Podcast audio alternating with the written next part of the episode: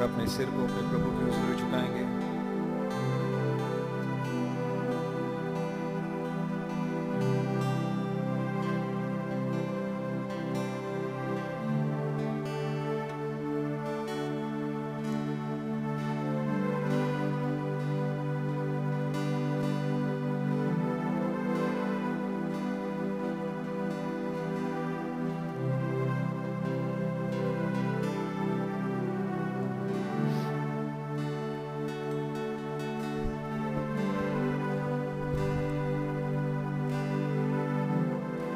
प्यारे खुदावन प्रभु यीशु मसीह, आपका बहुत धन्यवाद हो प्रभु जी इस प्यारी सुहानी सुबह के लिए, इस एक और अवसर के लिए प्रभु जी। एक मौका हमें मिला कि हम आपके वचन के चौगिरदा इकट्ठे हो सकें, इस संडे मॉर्निंग याद कर सकें एक बार फिर से कि मरण हारिता झूठ है, मौत एब्सोल्यूट नहीं है, क्योंकि हेड ऑफ दिस रेस जो हम भाइयों में पहलौटा है वो इस मौत पर विजय पा करके जी उठा और तारीख में, समय को इस तरीके से कैलेंडर में कालों में विभाजित कर दिया गया कि ये दिन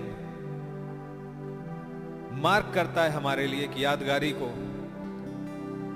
हर सात दिन बाद कि हम नहीं मरेंगे। आपका नाम मुबारक हो। कुछ हैं जो नहीं मरेंगे, कुछ हैं जो अपने प्रभु यीशु मसीह की समानता में रिस्टोर हो जाएंगे और यहां से उड़ करके चले जाएंगे। कुछ हैं जिनके लिए वास्तव में ये आयत, ये भाई ब्रैनम का कोट आयत हो जाएगा, When the bridegroom hits sixteen cylinders, this bride will do hit sixteen cylinders। और प्रभु जी वो समय था उन्नीस सौ तिरसठ का जब उसके एंड में आपने भाई ब्रैनम पर जाहिर किया, Bride will come, rapture will come, but now is the time, the bride is here, the rapture is here। क्योंकि उसी पिलर ऑफ फायर ने आकर के इस बात की तस्दीक करी, This bride will not die, she'll be caught up in the rapture, she'll be changed alive। इसकी डेट रिकॉर्ड में नहीं है, इसकी मौत की डेट रिकॉर्ड में नहीं है, इसकी मौत का जिक्र रिकॉर्ड में नहीं है। आपका नाम मुबारक हो। और जब सुप्रीम जज कोई बात को लिखता है, जब सुप्रीम जज किसी बात को डिक्लेयर करे, वो एब्सोल्यूट है प्रभु जी। और एब्सोल्यूट को लेकर के आपकी हुजूरी हम आए हैं और आपको धन्यवाद देते हैं आपके इस प्रेम के लिए। आपका नाम मुबारक हो प्रभु जी। आपकी हुजूरी मान लेते हैं कि हमारे पास कोई लियाकत नहीं थी, ये सिर्फ आपका प्यार है जिसके वशीभूत आपने हम पर अनुग्रह किया है प्रभु, और हमें ये फजल बख्शा है खुदा कि हम आपकी तरफ विजयी ठहरे, ओवरकमर्स ठहरे खुदावन। For this is now the age of overcomers. मेरे प्रभु यीशु मसीह, प्लीज आज की सभाओं का टेक चार्ज लीजिए, अपनी वर्शिप को अपनी आत्मा से इंस्पायर करके उत्प्रेरित कीजिए प्रभु जी। आपके इन बच्चों इस भवन में से आपकी वर्शिप ऐसे निकल सके जैसी आपको आज चाहिए प्रभु जी। ओ लॉर्ड जीसस, हर रुकावट को, हर रोकने वाली शय को दूर करें खुदावन। शैतान को आज हम चैलेंज करते हैं प्रभु जी, और आपके नाम में उसका सामना करते हैं और उसके हर विचार का खंडन करते हैं प्रभु जी, क्योंकि आपने हमें अपने वचन दिए हैं और आपने अनुग्रह दिया है कि हम उन वचनों को पकड़ सकें खुदावन। And we are trying but we know कि हमारे सामने चाहे जो भी हो, It's you who is in us, Lord Jesus। और आप उससे बड़े हैं जो संसार में है। प्राय प्रभु यीशु मसीह, अब आप ही आइए सीट पर और टेक चार्ज लेने की कृपा करें। ओ खुदावंत प्रभु यीशु मसीह, मेरी दुआ है कलीसिया के बीमारों के लिए, आप प्रभु जी हरेक को चंगाई बख्शे प्रभु। यहाँ तक कि वो भाई बहन जो कि इंटरनेट के माध्यम से जुड़े हुए हैं, खुदावंत आप उनको चंगा करें। यदि कोई बीमार है, यदि खुदावंत कोई दुखी है, आप उसके हृदय को शांति दें प्रभु। यदि कोई उलझन में, परेशानी में है, कोई बड़ा पहाड़ उसके सामने है, कोई कोई चैलेंज है प्रभु जी, आप उसके मार्गदर्शक हों, आप यहोवा जायरे बने प्लीज। प्यारे प्रभु यीशु मसीह, आप अपने बच्चों के साथ अपने आप को प्लीज एक बार फिर से रियल होकर के दिखा दें खुदा। ताकि वो माउंट जायर शोडाउन के लिए तैयार हो सके और होते जा सके प्रभु। कि ये वचन सिर्फ बातें नहीं है प्रभु, ये वचन जीवित है, हमारे साथ आप जिंदगी जीते हैं खुदा। बस अनसीन में है पर हमारे इतने करीब हैं कि हमारे हृदय के विचारों को भी सुन लेते हैं, जो कोई बोल भी ना पाए, व्यक्त भी ना कर पाए, लेकिन आप सुन लेते हैं। कोई आप कोई हमसे सहानुभूति ना रख पाए, लेकिन आप हमसे सहानुभूति फिर भी रखते हैं, क्योंकि आप हमें समझते हैं प्रभु जी। आपका नाम मुबारक हो प्रभु जी। आप हमारे दर्दों को जानते हैं, क्योंकि आपने खुद उन्हें सहा है प्रभु। और चूंकि आप सह चुके हैं, वो दर्द हम पे काबिज नहीं हो सकते। हाँ, एक क्रूस हमारे लिए रखा तो है, लेकिन वो क्रूस तो आपने ही सह लिया प्रभु जी, जो हमारे बस का नहीं था। और हर परीक्षा में आप हमें किसी परीक्षा में ऐसी में पढ़ने नहीं देते जो हमारे सहने के बाहर हो, वरन हर परीक्षा में आप हमारे लिए उपाय करते हैं। आप हमारे लिए यहोवा राफा बनते हैं, आप हमारे लिए यहोवा शालोम बनते हैं, आप हमारे लिए यहोवा राह बनते हैं, आप हमारे लिए यहोवा शामा है खुदावंद। आपका नाम मुबारक हो प्रभु जी। ओ लॉर्ड जीसस, आप जो यहाँ उपस्थित हैं, आपका नाम मुबारक हो प्रभु जी। प्लीज आए, टेक चार्ज लें, पुलपिट संभालें, हमारे हृदयों का टेक चार्ज लें, अपने आत्मा से एक और बार मसा करें खुदा, और हमें हमारे विचारों के आयाम से, हमारे शरीर के आयाम से बहुत ऊपर उठा उड़ा ले चलें। ओ खुदावंद, अब आपके औकाब के बच्चे उड़ना चाहते हैं प्रभु जी, वास्तव में उड़ना चाहते हैं।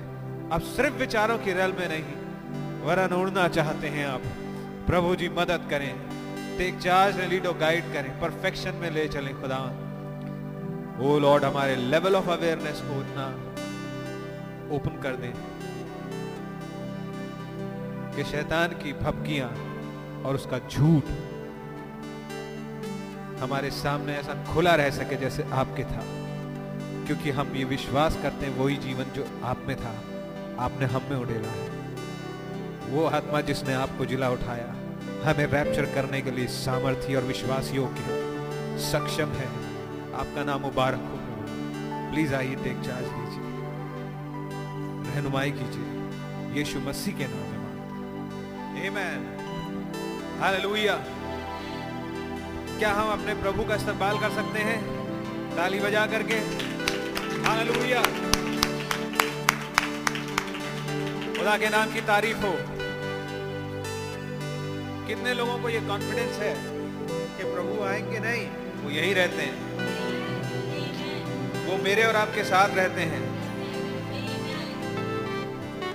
आमीन, खुदा के नाम की तारीफ हो। आइए, इससे पहले कि हम लोग वर्शिप में चलें, आपके ईमान को उठाने के लिए और आपको एनकरेज करने के लिए कुछ दिखाना चाहता हूं। नंबर वन, प्लीज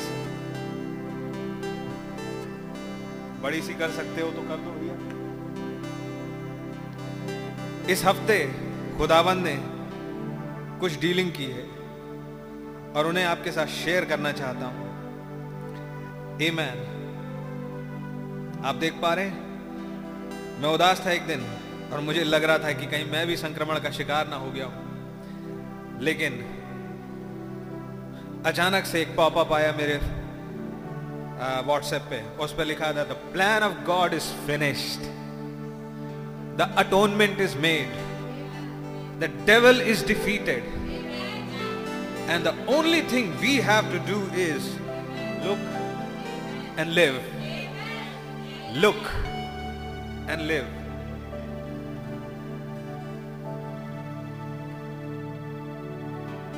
बात समझ में आ रही है?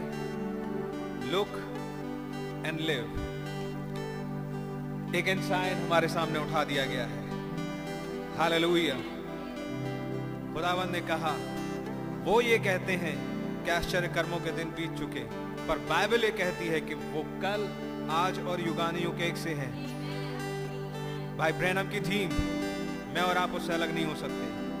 वो कहते हैं, there is no such a thing as divine healing.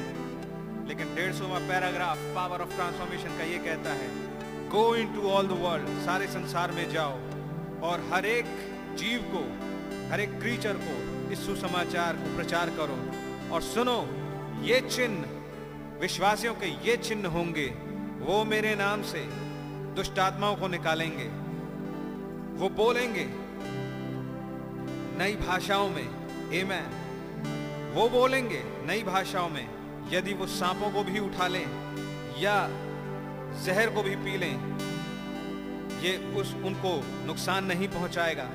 यदि वो अपने हाथ बीमारों पर रखेंगे, वो चंगे हो जाएंगे। What? Then all nations, everybody, every creature। तब भाई ब्रैनम अनाउंस करते हैं, क्या हुआ इसका मतलब?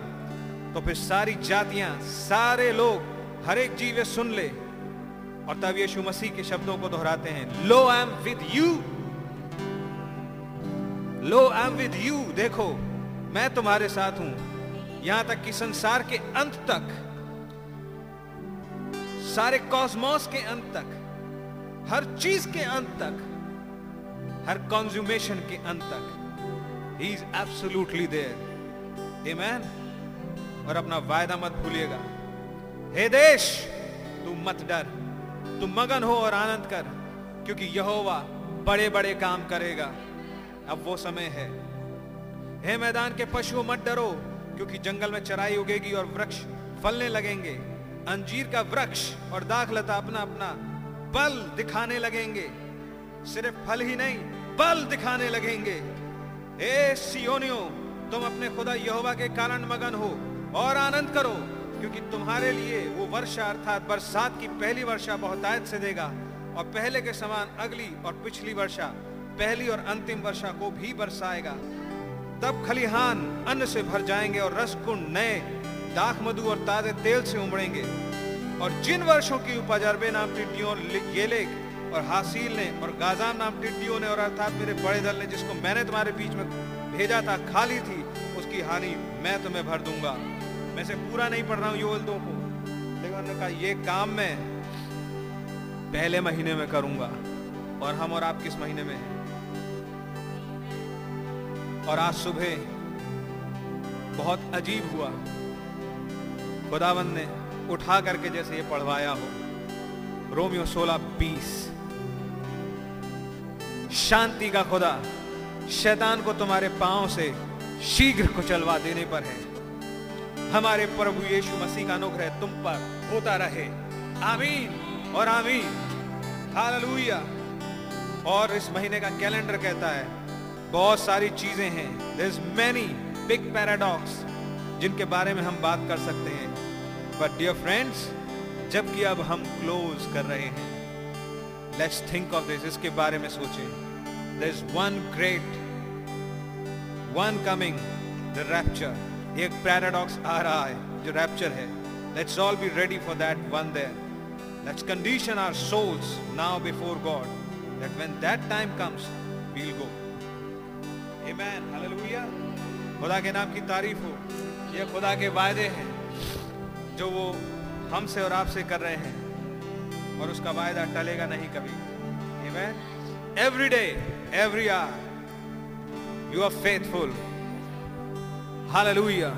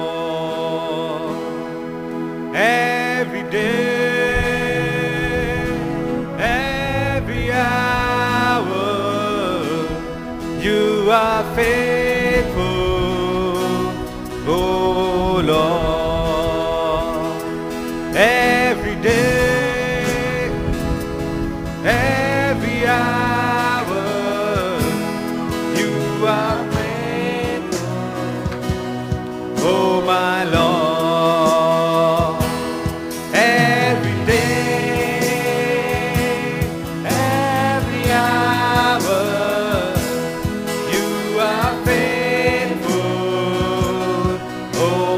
Lord।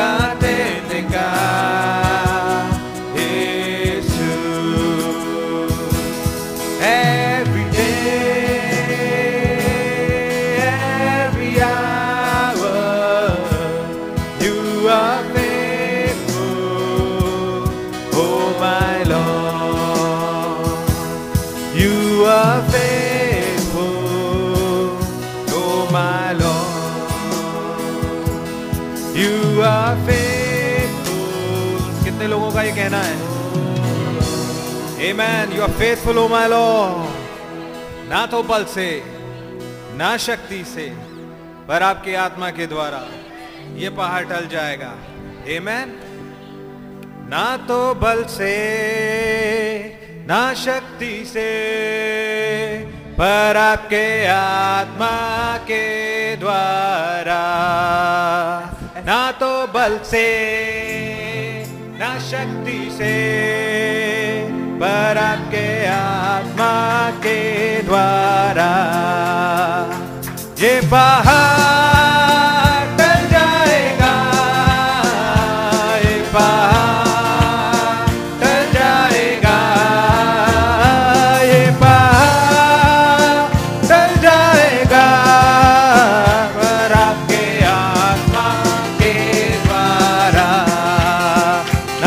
बल से, ना शक्ति से, पर आपके आत्मा के द्वारा.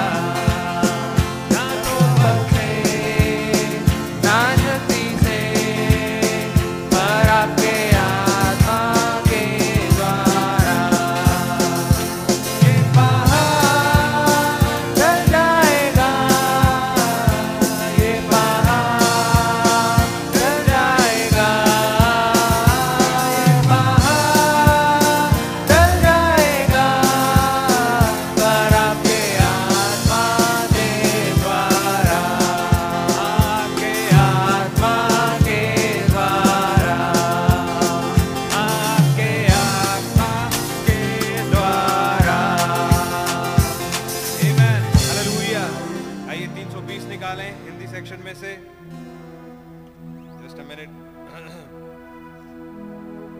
आराधना में है छुटकारा, आराधना में है चंगाई.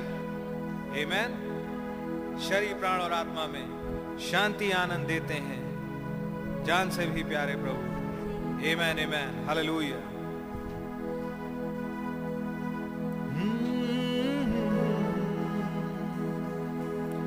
आराधना में है छुटकारा, आराधना में है चंगाई, आराधना में है छुटकारा, आराधना में है चंगाई. शरीर, प्राण, आत्मा में शांति आनंद देता है जान से भी प्यारा प्रभु. शरीर, प्राण, आत्मा में शांति आनंद देता है जान से भी प्यारा प्रभु. तो प्रार्थना करें, आराधना करें, वो अच्छा है, कितना भला है. हालेलुया. प्रार्थना करें, आराधना करें, वो अच्छा है, कितना भला है. छुटकारा पाए हमेशा, हालेलुया. छुटकारा पाए हमेशा, छुटकारा पाए हमेशा, हालेलुया. छुटकारा पाए हमेशा. मांगोगे तो मिलेगा, ढूंढोगे तो पाओगे, मांगोगे तो मिलेगा, ढूंढोगे तो पाओगे. राम का आशीष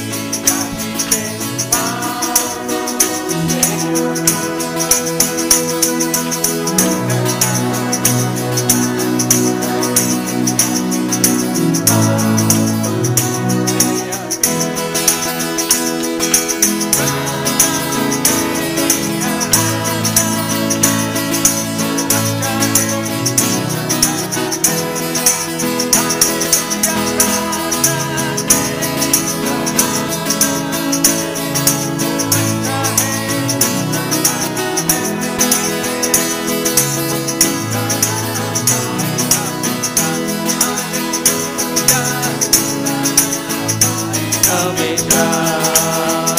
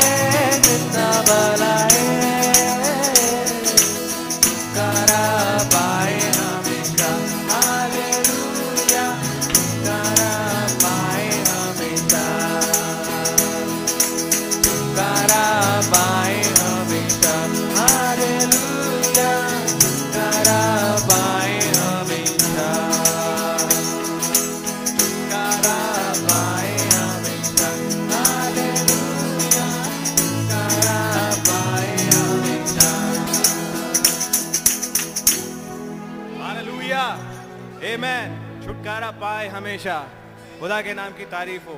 मैं इनवाइट करूंगा सिस्टर स्निग्धा को, उनके पास एक छोटी सी गवाही है और गीत भी गाना चाहती हैं। जल्दी से आ जाएं, समय वेस्ट करे बगैर।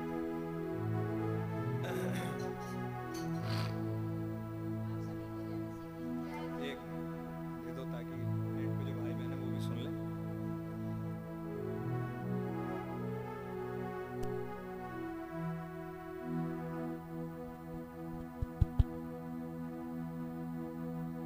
आप सभी को प्रेज द लॉर्ड। मैं खुदा उनका बहुत बहुत धन्यवाद देती हूँ कि उन्होंने हमें ये सौभाग्य दिया कि एक बार फिर से हम खुदावन के भवन में हैं। खुदा का नाम बहुत मुबारक हो। ये घटना तेईस मार्च की है। मैं एक छोटी सी गवाही आपके साथ शेयर करना चाहती हूँ कि खुदावन कैसे अपनी प्रेजेंस को दिखाते हैं और वो हमें छोड़ के कभी नहीं जाते। खुदा का नाम बहुत मुबारक हो। और वो इन दिनों में कुछ दिखाना चाह रहे हैं। मैं खुदा का बहुत धन्यवाद देती हूँ कि आप लोगों के साथ भी बहुत कुछ डील खुदा आप कर रहे होंगे, मैं ऐसा विश्वास करती हूँ, क्योंकि इन दिनों में सचमुच में कुछ घटित हो रहा है। खुदा का नाम बहुत मुबारक हो।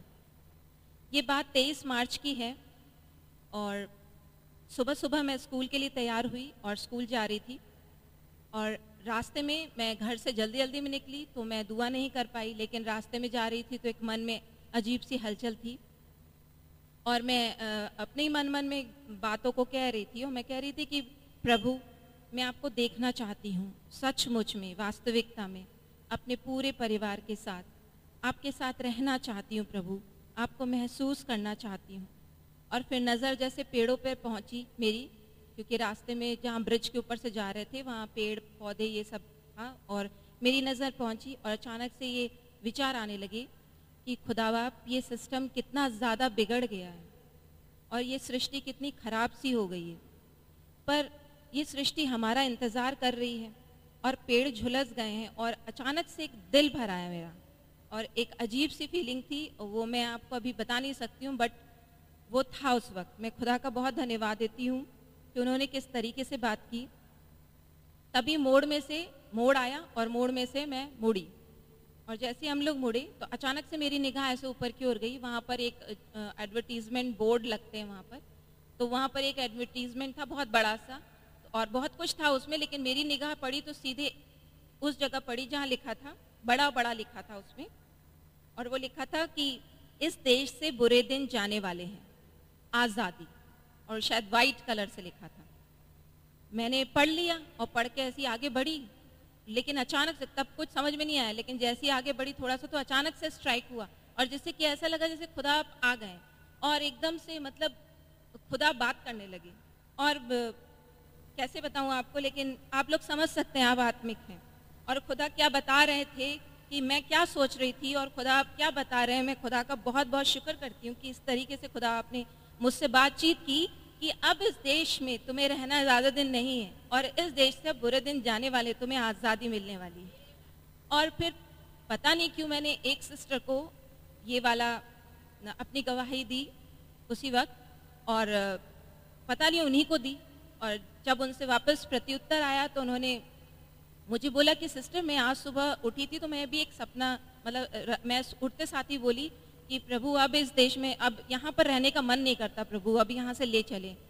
और मैंने उनको फिर ये वाली गवाही शेयर की। खुदा का बहुत धन्यवाद देते कि कैसे खुदा अब हमको दिखा रहे हैं कि अब तुम्हें और यहाँ नहीं रहना है। खुदा का नाम मुबारक हो इस बात के लिए। काश कि खुदा की हर बात को सुनने के लिए हम लोग अलर्ट रह सके। मैं खुदा का बहुत बहुत धन्यवाद देती हूँ इन बातों के लिए। और जबकि कल भी खुदा आपने हमें दिन भर बहुत ब्लेस किया अपनी आ, एक मैं आपको एक बताना चाहती हूँ कि जब मैं फ्राइडे के दिन था और जब मैं आ, सोकर उठी तो वो भैया की वो वाली बात जो उन्होंने बताई थी थर्सडे की मीटिंग में, तो अचानक से तब वो बात याद नहीं थी, लेकिन जब मैं उठी तो वही मोबाइल पे वो पढ़ते हैं फैमिली ऑल्टर पर। खुदा का बहुत धन्यवाद हो कि खुदा ने कैसे कैसे चीज़ों को दिखाया। मैं उठी, अपना फ्रेशअप हुई, फिर आकर अचानक से वो बात याद आई कि भैया ने कहा था कि अपने साइड में एक बाइबल रख के सो और उठा के देखो कि आज सुबह क्या मैसेज खुदा बाप आपको देना चाहते हैं और फिर वो दिन भर तुम्हारे साथ साथ रहेगा। मैं खुदा का बहुत धन्यवाद देती हूँ कि जैसे फिर मैंने प्रार्थना की और जैसे खोला वचन तो उसमें लिखा था, आओ हम उन लोगों पर चढ़ाई करें क्योंकि हमने उस देश को देखा है कि वो बहुत अच्छा है। और आप सब हम सब जानते हैं कि वो देश क्या है, वो हमारी थियोफनी है। तुम क्यों चुपचाप रहते हो? वहाँ चलकर उस देश को अपने वश में कर लेने में आलस मत करो। वहाँ पहुँचकर तुम निडर रहते हुए लोगों को और लंबा चौड़ा देश पाओगे और खुदा ने उसे तुम्हारे हाथ में दे दिया है। वो ऐसा स्थान है जिसमें पृथ्वी भर के किसी पदार्थ की घटी नहीं है। और ये कैसे दोनों चीज़ें एकदम रिलेट हो गई। मैं खुदा का बहुत बहुत शुक्र करती हूँ कि खुदा आप किस तरीके से बात करते हैं। काश कि ये इसी अनॉइंटिंग में इन्हीं बातों में हम चलते रहें। खुदा का नाम बहुत मुबारक। मैं इस गीत को गाना चाहती हूँ। अच्छा ठीक, प्रेज द लॉर्ड।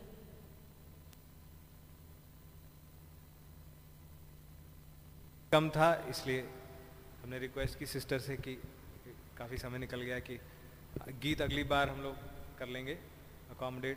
खुदा रहम करे। आइए अपने आप को तैयार करेंगे। आमीन। वो देश जिसके बुरे दिन जाने वाले, वो कौन सा देश है? वो बोर्ड पे तो जो भी उन्होंने लिखा हो, जो सोच के लिखा हो, लेकिन वो लाइन जिस देश के वासी को पढ़ाई गई वो यहाँ का नहीं है। आमीन। वो ये देश है, इस देश के बुरे दिन जाने वाले हैं, क्योंकि ये वो देश है जिसे एक आज़ादी का इंतजार है इस प्रेस हाउस से। आमीन। खुदा के नाम की तारीफ हो। आमीन। हालेलुया। आइए एक गीत गाएंगे, कम इनटू द वाइब। और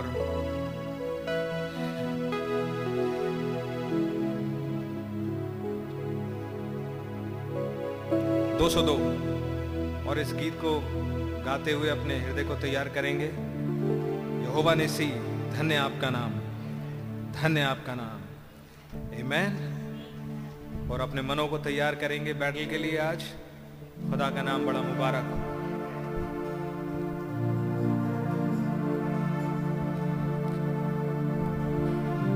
जब तक सिचुएशंस नहीं आती तब तक ना तो विश्वास का पता चलता है ना विश्वास आता है। जब सिचुएशंस आती हैं तब खुदा भी आता है, अदृश्य में से निकल के दृश्य में। याद है जब वो आदमी जो कि पहले काले कुत्ते जैसा दिखता था, फिर बड़ा हो गया और भाई ब्रैनम को कॉर्नर कर दिया, मैं तुझे मार ही डालूंगा चाकू लेके।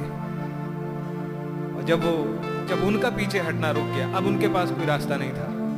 ठीक है, तो खुदावंद ने शतरंज का एक और खाना खोल दिया। आई होप आप समझेंगे। माइकल उतर के आ गया। क्या बात सही है कि नहीं? युद्ध तो यहोवा का है। मुझे आपको तो बस खड़ा होना है। God give us that courage कि हम बस खड़े रह सके। आमीन।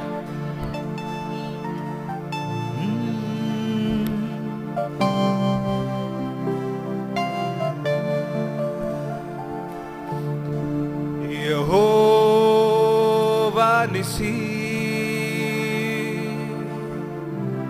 Jehovah Nissi, Jehovah Nissi, Jehovah Nissi, Jehovah Nissi, धन्य आपका नाम, धन्य धन्य धन्य आपका नाम, धन्य धन्य धन्य आपका नाम। यहोवा निसी, यहोवा निसी, यहोवा निसी, यहोवा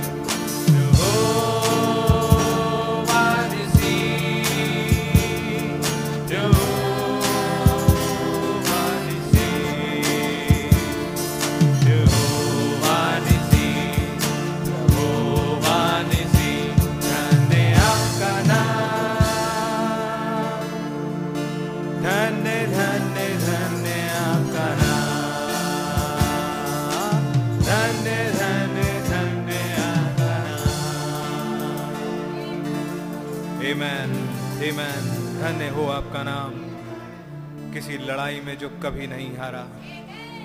आमेन।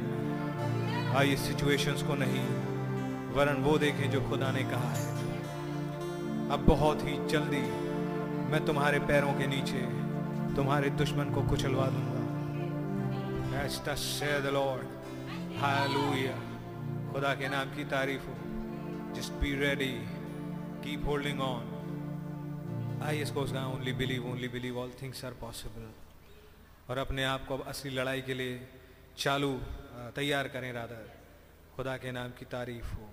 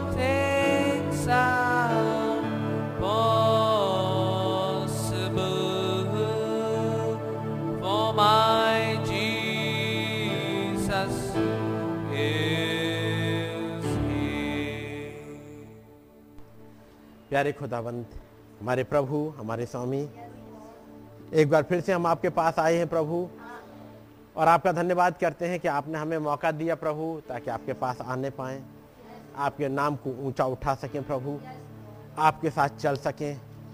खुदावंत हमारी मदद करें ताकि हम आपके साथ बने रह सकें। प्यारे प्रभु, आपका धन्यवाद हो, ये सुबह के मौका आपने हमें दिया है, जबकि यहाँ इकट्ठे हैं प्रभु, आपके वचन को हम सुनना चाहते हैं, आपके साथ संगति में बढ़ना चाहते हैं प्रभु, आपके साथ एक कदम और एक और हायर लेवल पर प्रभु जाना चाहते हैं। हमारी आंखों को खोल दीजिएगा प्रभु उस अनसीन रेल के लिए, जहाँ के लिए प्रभु आपने हमें रखा है। खुदावंद हमारी मदद करें ताकि आपके वचन, आपकी बातें हमारे समझ में आ सकें प्रभु, हमारी सोल में उतर सकें। आपका अनुग्रह हम बहुतायत से चाहते प्रभु, आप हमें गाइड करें, आपका नाम जलाल पाए प्रभु। यदि कोई भाई बहन किसी भी बंधन में हो, उसके बंधन को काट दीजिएगा प्यारे प्रभु, हर एक तरह के तरह की रुकावट को दूर कर दीजिएगा। वो प्रभु, यदि कोई भाई बहन कहीं बीमारी में है प्रभु, आप चंगाई दे दीजिएगा। आप यहोवा राफा हैं, चंगाई देने वाले खुदाबंद हैं, आप हमारे लिए उपाय निकालने वाले खुदाबंद यहोवा जायरे हैं। हमारी मदद करें प्रभु, और हमारी लड़ाइयों को लड़े प्रभु, और हमारी मदद करें प्रभु, ताकि हम आपके साथ खड़े रह सकें प्रभु। आप हमारे कैप्टन हैं, आप आगे चलें, हम आपके पीछे चलना चाहते हैं। प्रभु आज की मीटिंग में आप आए, हमसे बातचीत करें, ताकि इन बचनों को जो हमारे लिखे गए हैं प्रभु उनको समझ सकें, आपका नाम जलाल पाए, प्रभु यीशु मसीह के नाम में आमीन। आइए हम लोग खुदावंत के वचन से निकालेंगे और वो है इब्रानियों इब्रानियों दस अध्याय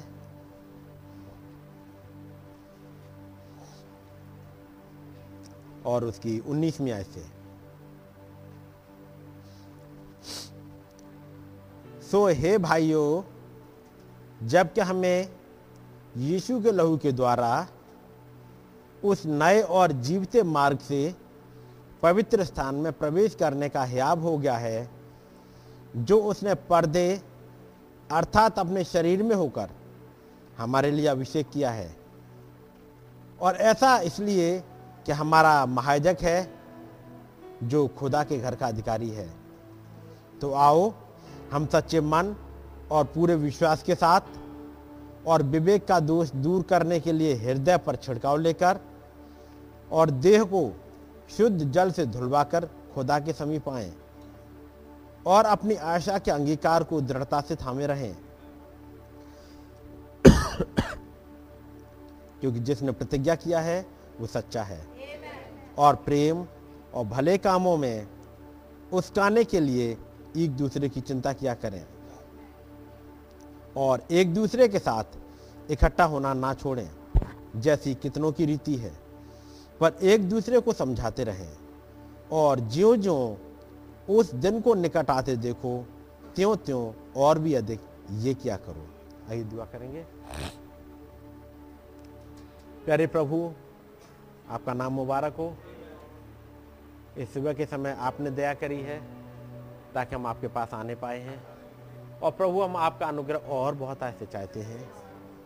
प्रभु हमारे भूल चूक अपराधों को माफ़ करें, हमारी गलतियों को प्रभु माफ़ कर दीजिएगा। प्रभु हम जानते हैं कि हम ह्यूमन हैं और बहुत बार गलतियां करते हैं, और चूँकि हम उस पर्दे को उस पार नहीं देख पाते हैं, इसलिए तमाम गलतियां करते रहते हैं। हमारी मदद करें प्रभु कि हम पर्दे को उस पार झांक सकें जहां सब कुछ खुला हुआ है, ताकि प्रभु एक जीवन ऐसा जी सके जो आपके सामने ये ग्रहण योग्य हो। प्रभु आप ही हमारा कंट्रोल ले लीजिएगा और आप हमें गाइड करिएगा, आपका नाम जलाल पाए। हमारी विनती को उसने कबूल करें, प्रभु यीशु मसीह के नाम में आमीन। सब लोग बैठ जाएंगे। खुदावंत का नाम मुबारक हो कि खुदावंत ने दया करी ताकि हम लोग इकट्ठे हो सकें और अपने खुदाबंद की बातों को सुन सकें और उसको मनन कर सकें। याद होगा पिछली बार हम लोग देख रहे थे एक हिस्सा जो यूहन्ना की इंजील में है, यूहन्ना और उसका तीसरा अध्याय, और वो है एक नया जन्म के बारे में। आपने देखा होगा वहाँ पर निकोदेमुस के पास बहुत नॉलेज है, नॉलेज की कोई कमी नहीं है, लेकिन नॉलेज काम नहीं कर पाती। नॉलेज आपको रैप्चर में नहीं ले जा पाएगी, नॉलेज उद्धार नहीं देगी। याद रखिएगा, नॉलेज बहुत हो सकती है लेकिन नॉलेज उद्धार नहीं देती। एक फेथ है, एक रेवलेशन है जो उद्धार देता है, जो जीवन देता है और जो रैप्चर में ले जाता है।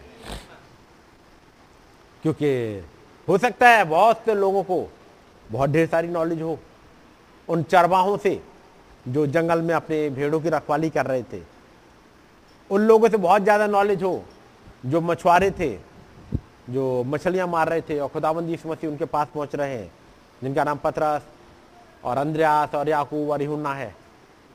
उन महाजकों के पास ढेर सारी नॉलेज थी, उन शास्त्रियों के पास बहुत नॉलेज थी, लेकिन इन लोगों के पास, पतरस, याकूब, यूहन्ना, वो चरवाहे जो जंगल में थे, इनके पास एक रेवलेशन था, और ये रेवलेशन खुदाबंद का दिया हुआ दान है।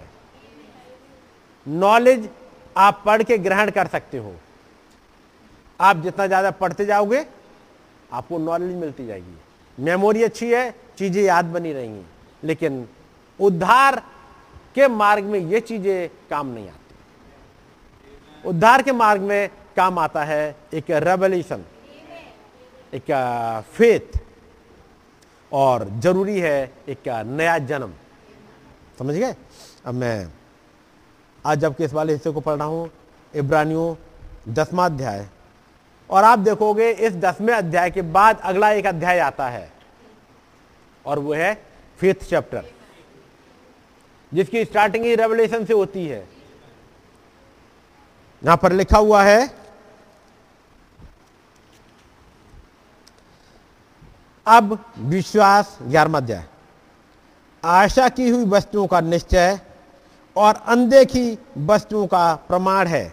याद रखिएगा, ये फेथ है, ये दिखने वाली चीजों का प्रमाण नहीं है, बल्कि अनदेखी चीजों का प्रमाण है।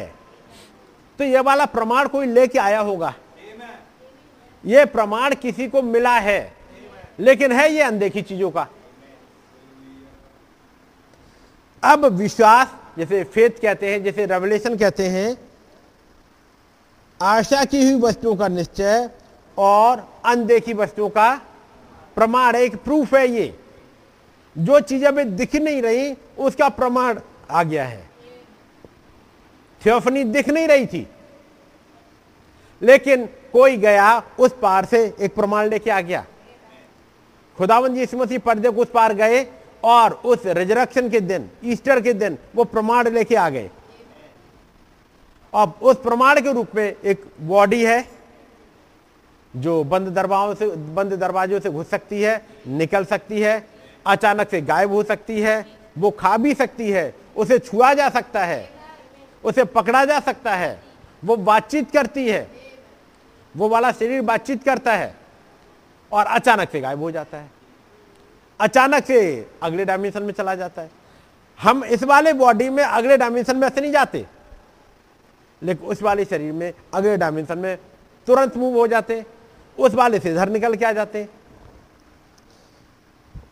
अब विश्वास, आशा की हुई वस्तुओं का निश्चय और अनदेखी वस्तुओं का प्रमाण है, क्योंकि इसी के विषय में प्राचीनों की अच्छी गवाही दी गई।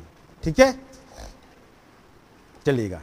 अब हम चलते हैं वापस इब्रानियों में, आते हैं इब्रानियों दस और इसकी उन्नीस आयत में पढ़ेंगे। जरा पढ़ दिए कोई भाई। इसलिए हे भाइयों, जब हमें यीशु के लहू के द्वारा पढ़ और जीवते मार्ग से परम पवित्र स्थान में प्रवेश करने का हियाव हो गया है। जी, अब यहाँ पर लिखा है, हे भाइयों, जबकि हमें यीशु मसीह के द्वारा उस नए और जीवते उस नए और जीवते मार्ग से पवित्र स्थान में प्रवेश करने का हियाव हो गया है। कौन से वाले मार्ग से? उसका मतलब ये नया मार्ग अभी तक अवेलेबल था नहीं, ये अवेलेबल हुआ है। और किसके द्वारा हुआ है? यीशु मसीह के लहू के द्वारा। ये बैलों और बकरों के लहू के द्वारा नहीं हुआ है। पौलुस जब इस खत को लिख रहे हैं इसराइलियों के लिए, उन यहूदियों के लिए जिनके पास व्यवस्था पाई जाती थी, वो बता रहे हैं कि एक मार्ग था जिसमें आप हर साल आते थे, अपने सैक्रिफाइस चढ़ा देते थे, चले जाते थे। गुनाह ढक गए, गुनाह तो ढकते थे, लेकिन गुनाह का नेचर नहीं खत्म होता था। गुनाह का नेचर अभी भी है।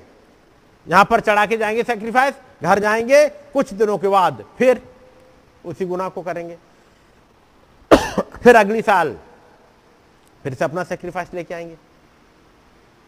जब सैक्रिफाइस चढ़ाया उस समय के लिए लगा तसल्ली मिल गई, मेरे गुनाह माफ हो गए, मेरे लिए एक सैक्रिफाइस चढ़ा दिया गया। जैसे आए एक सैक्रिफाइस चढ़ाया गया और तब उन्होंने क्या सोचा? हमारे गुनाह माफ हो गए, थैंक गॉड, हमारे लिए एक मेमना कुर्बान हो गया, बड़े खुश हैं। वहां से जब लौट के जाएंगे, एक पर्व है उनका, अब एक दूसरे से मिलेंगे, क्योंकि जितने भी आए हैं पर्व में वो सब एक गिल्ट के साथ आए थे। लेकिन जैसे ही उनका सैक्रिफाइस चढ़ा दिया गया, अटोमेंट का पर्व आया उसमें, और महायाजक ने वहां से अंदर से जब निकला और बाहर आके अनाउंस किया कि तुम्हारा सेक्रीफाइस कबूल हो गया है, उनमें खुशी की लहर दौड़ जाती थी। पढ़ा होगा आपने, पहले महायाजक जाएगा अपने लिए, अपने घराने के लिए सेक्रीफाइस चढ़ाएगा, फिर लोगों के लिए चढ़ाएगा, और लोगों के लिए जब सेक्रीफाइस चढ़ाया उसके बाद आकर के उसने एक अनाउंसमेंट किया पूरे कैंप में, जितने इस्राएली आते थे वहां पर हर जगह खुशी की लहर दौड़ गई, एक दूसरे से गले मिलेंगे बड़े खुशी होके, हाथ उठा के खुदावंद की तारीफ करते हुए, थैंक गॉड हमारा सेक्रीफाइस कबूल हो गया। महायाजक निकल के आ गया है, महायाजक ने अनाउंस कर दिया है कि हमारे लिए कुर्बानी कबूल कर लीजिए, हम फ्री होके घर जा सकते हैं। उसके बाद एक दूसरों को वो मिठाइयाँ बांटेंगे, जो कुछ भी बांटा वो बांटेंगे, एंजॉय करेंगे, और उसके बाद घर चले जाएंगे। घर पहुँचे, कुछ दिन ठीक रहा, उसके बाद फिर वहीं पहुँच गए,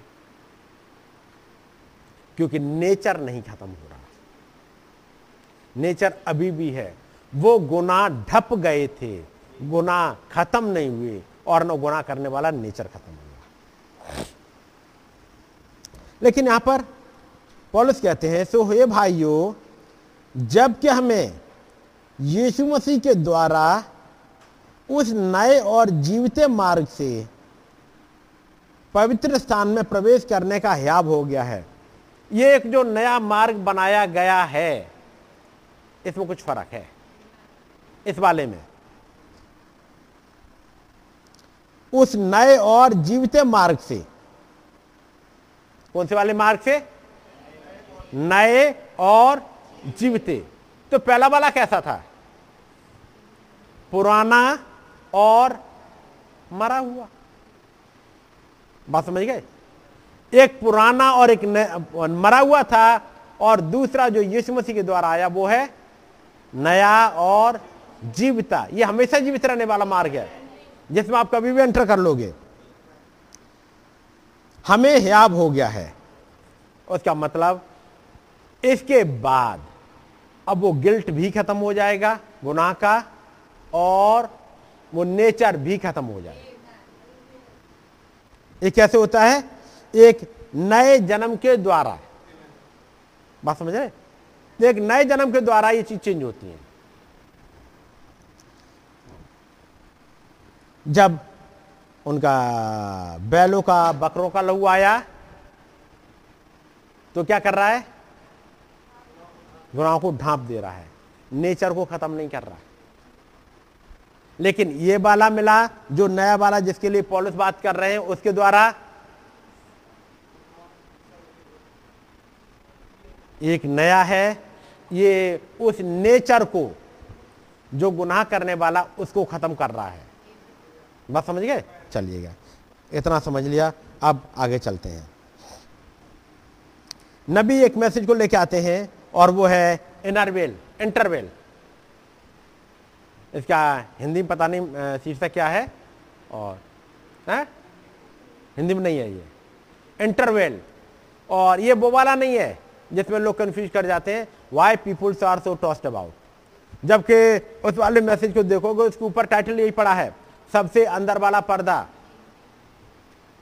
why peoples are so tossed about, क्यों लोग इधर से उधर उछाले जाते हैं। ऊपर टाइटल मिल जाएगा द इनरवेल। वो वाला नहीं है, वो पहली जनवरी उन्नीस सौ छप्पन का है, और ये जो मैसेज है वो इक्कीस जनवरी छप्पन का है, उसके बीस दिन बाद। तो डेट से याद रखिएगा, और जब मैं डेट्स बताऊं तो कोई चीज याद आ जानी चाहिए। उन्नीस सौ छप्पन, इक्कीस जनवरी, या इससे वाला, वाला मैसेज पहले why peoples are so trust about, पहली जनवरी का। ये जो मैसेज आए हैं, इनके पीछे कोई घटना होगी। घटना याद है कि ये वो समय है जब खुदावंद ने नबी को टेंट विजन दिखाया है, जिसका जिक्र उन्होंने व्हाट इज द विजन में किया है। कैसे जो मीटिंग थी, आखिरी मीटिंग, जिसमें के जो उसके थे, जो उस मिट्टी के जो खर्चे थे वो कम पड़ गए थे, याद है। और वो कौन सा मैसेज था जो उस दिन प्रचार रहा था,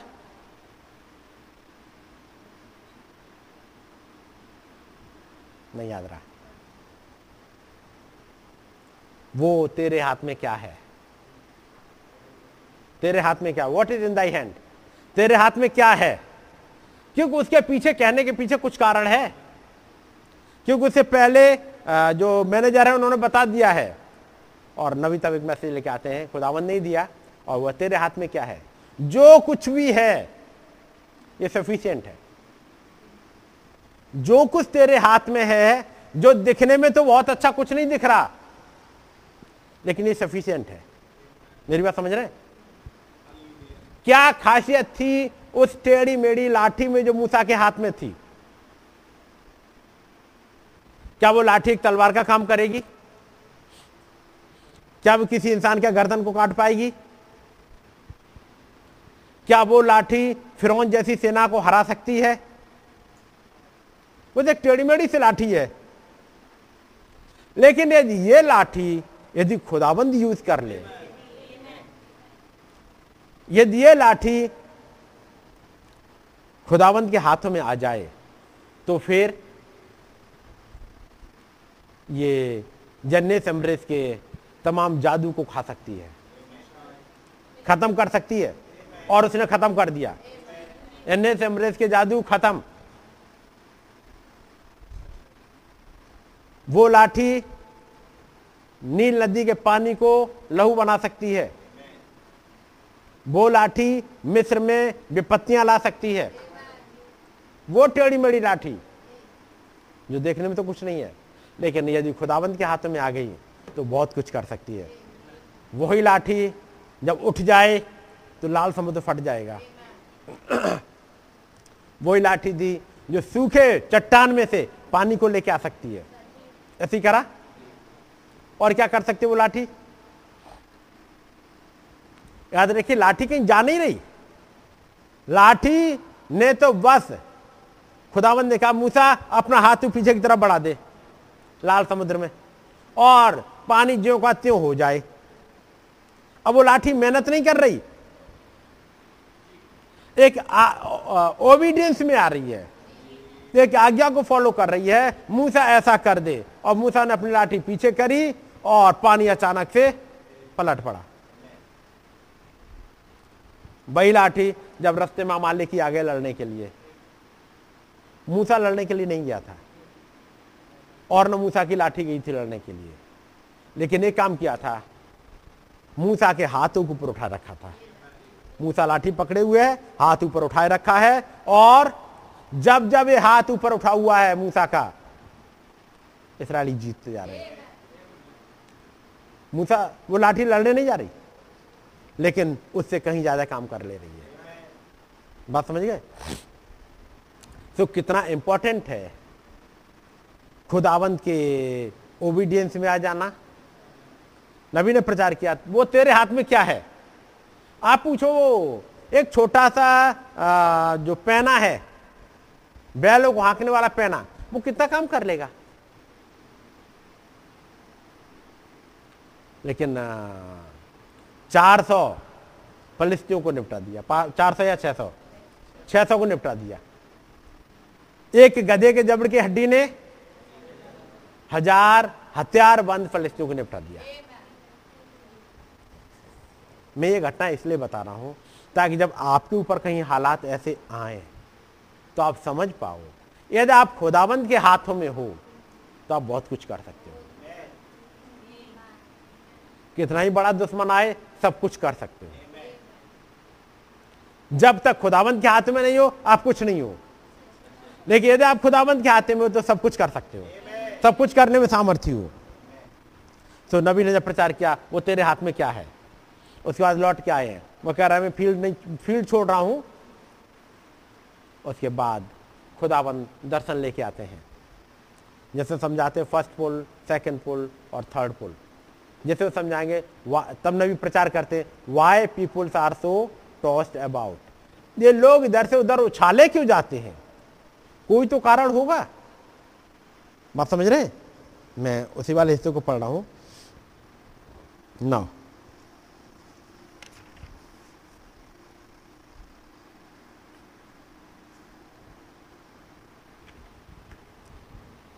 कुछ लोग आते हैं भाई ब्रानम के पास में और वो कहते हैं, भाई ब्रानम आप अपने आप को हीलर कहते हो या आप अपने आप को अपोस्टल कहते हो, प्रॉफिट कहते हो या कुछ कहते हो। उन्होंने कहा नहीं, मैं तो ऐसा कभी कोई क्लेम नहीं करता। मैंने कभी नहीं कहा कि मैं लोगों को हील कर सकता हूं, और कोई भी हील नहीं कर सकता है सिवाय खुदाबंद के, कोई हील नहीं कर सकता। और उसी में जब बातचीत चल रही थी तब नबी ने समझाया, ये याद रखिएगा ये जो हीलिंग का काम है ये फिनिश्ड वर्क है। ये हीलिंग आज नहीं मिलती, ये फिनिश्ड वर्क है। तब नबी कहते हैं, आप एक साल पहले नहीं बचाए गए, या आप दस साल पहले नहीं बचाए गए, या पंद्रह साल पहले, या छह हफ्ते पहले आप बचाए गए हो उन्नीस सौ साल पहले, जब यीशु मसीह ने कलवरी पर अपना खून बहा दिया था। क्योंकि वो उससे और पीछे जाएं तो लोगों की समझ में नहीं आएगा। यीशु मसीह ने निकोदेमुस से कहा, जब मैं तुझे पृथ्वी की बातें करता हूं तो तो तेरी समझ में नहीं आती। मेरी बात समझ रहे? यदि मैं स्वर्ग की बातें करूं तो वो कैसे समझ में आएंगी? इसलिए पहले पृथ्वी की बातें कर लेते हैं। और तो नबी कहते हैं, आप आज नहीं बल्कि उन्नीस सौ साल पहले जब कलवरी पे आपके लिए प्राइस पे किया गया था तब आप बचाए गए हो। इतना तो समझ में आ जाएगा, यहां तक आ जाएगा। हाँ, कलवरी पर एक मेमना कुर्बान हुआ था।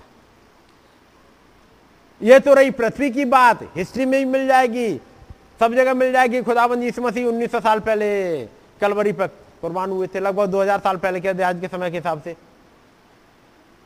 लेकिन बात करो कि मेमना जगत की उत्पत्ति से पहले कुर्बान हुआ है।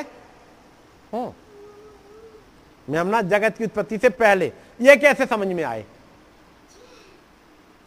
लोगों ने गुनाह नहीं किया, जगत की उत्पत्ति नहीं हुई, तो मेमना कहां से आ गया? बात समझ रहे? मेमना आए तो तब जब जगत आ जाए, फिर पृथ्वी आ जाए, फिर जानवर आ जाए, तो एक मेमना भी आ जाएगा। तो जैसे यीशु मसीह ने कहा, तुम यदि पृथ्वी की बातें तक तो समझ नहीं पाते तो स्वर्ग की कैसे समझोगे? अब पृथ्वी की बातों में समझा रहे हैं कि तुम्हें जो उद्धार मिला है आज नहीं मिलता। तुम एक साल पहले या दस साल पहले या पंद्रह साल पहले या छह हफ्ते पहले नहीं बचाए गए हो, आप उन्नीस सौ साल पहले बचाए गए हो जब कलवरी पर यीशु मसीह आपके लिए मरे। हाँ, यह जरूर है कि आपने दस साल पहले उसे ग्रहण किया या पंद्रह साल पहले, लेकिन आपके उद्धार का काम कलवरी पर ही पूरा हो चुका था। आप मान रहे हो? तब नबी समझा रहे, पहले पृथ्वी की एक चीज और समझा दे। नबी कहते हैं, मान लो किसी ने मेरे लिए एक टिकट खरीदा मेरे घर जाने के लिए एरोप्लेन का। एरोप्लेन का टिकट मेरे लिए खरीद दिया है ताकि मैं घर जाऊं या कुछ ऐसा ही, और इसके लिए पेमेंट कर दिया गया है, और बस एक चीज बची है कि मैं इसको स्वीकार कर लूं। किसी ने मेरा टिकट करा दिया रिजर्व, पेमेंट कर दिया, अब उसके बाद मेरे ऊपर है उसको मैं स्वीकार कर लूं, मैं स्वीकार कर लूं उस टिकट को लूं और उसके बाद में उसमें चला जाऊं, क्योंकि पेमेंट तो हो चुका है। क्योंकि नबी के पास वो चिट्ठियां आती थी और उसमें ढेर सारे टिकट भी आते थे। भाई ब्रानम, मैंने आपके लिए हवाई जहाज का टिकट भेज दिया, आप आ जाइए, क्या आप दुआ करने आ सकते हैं? किसी ने ट्रेन का टिकट भेजा है, आप आ सकते हैं, हमारे यहाँ इमरजेंसी है और कोई बहुत ज्यादा बीमार है, मरने के कगार पर, क्या आप आ सकते हैं?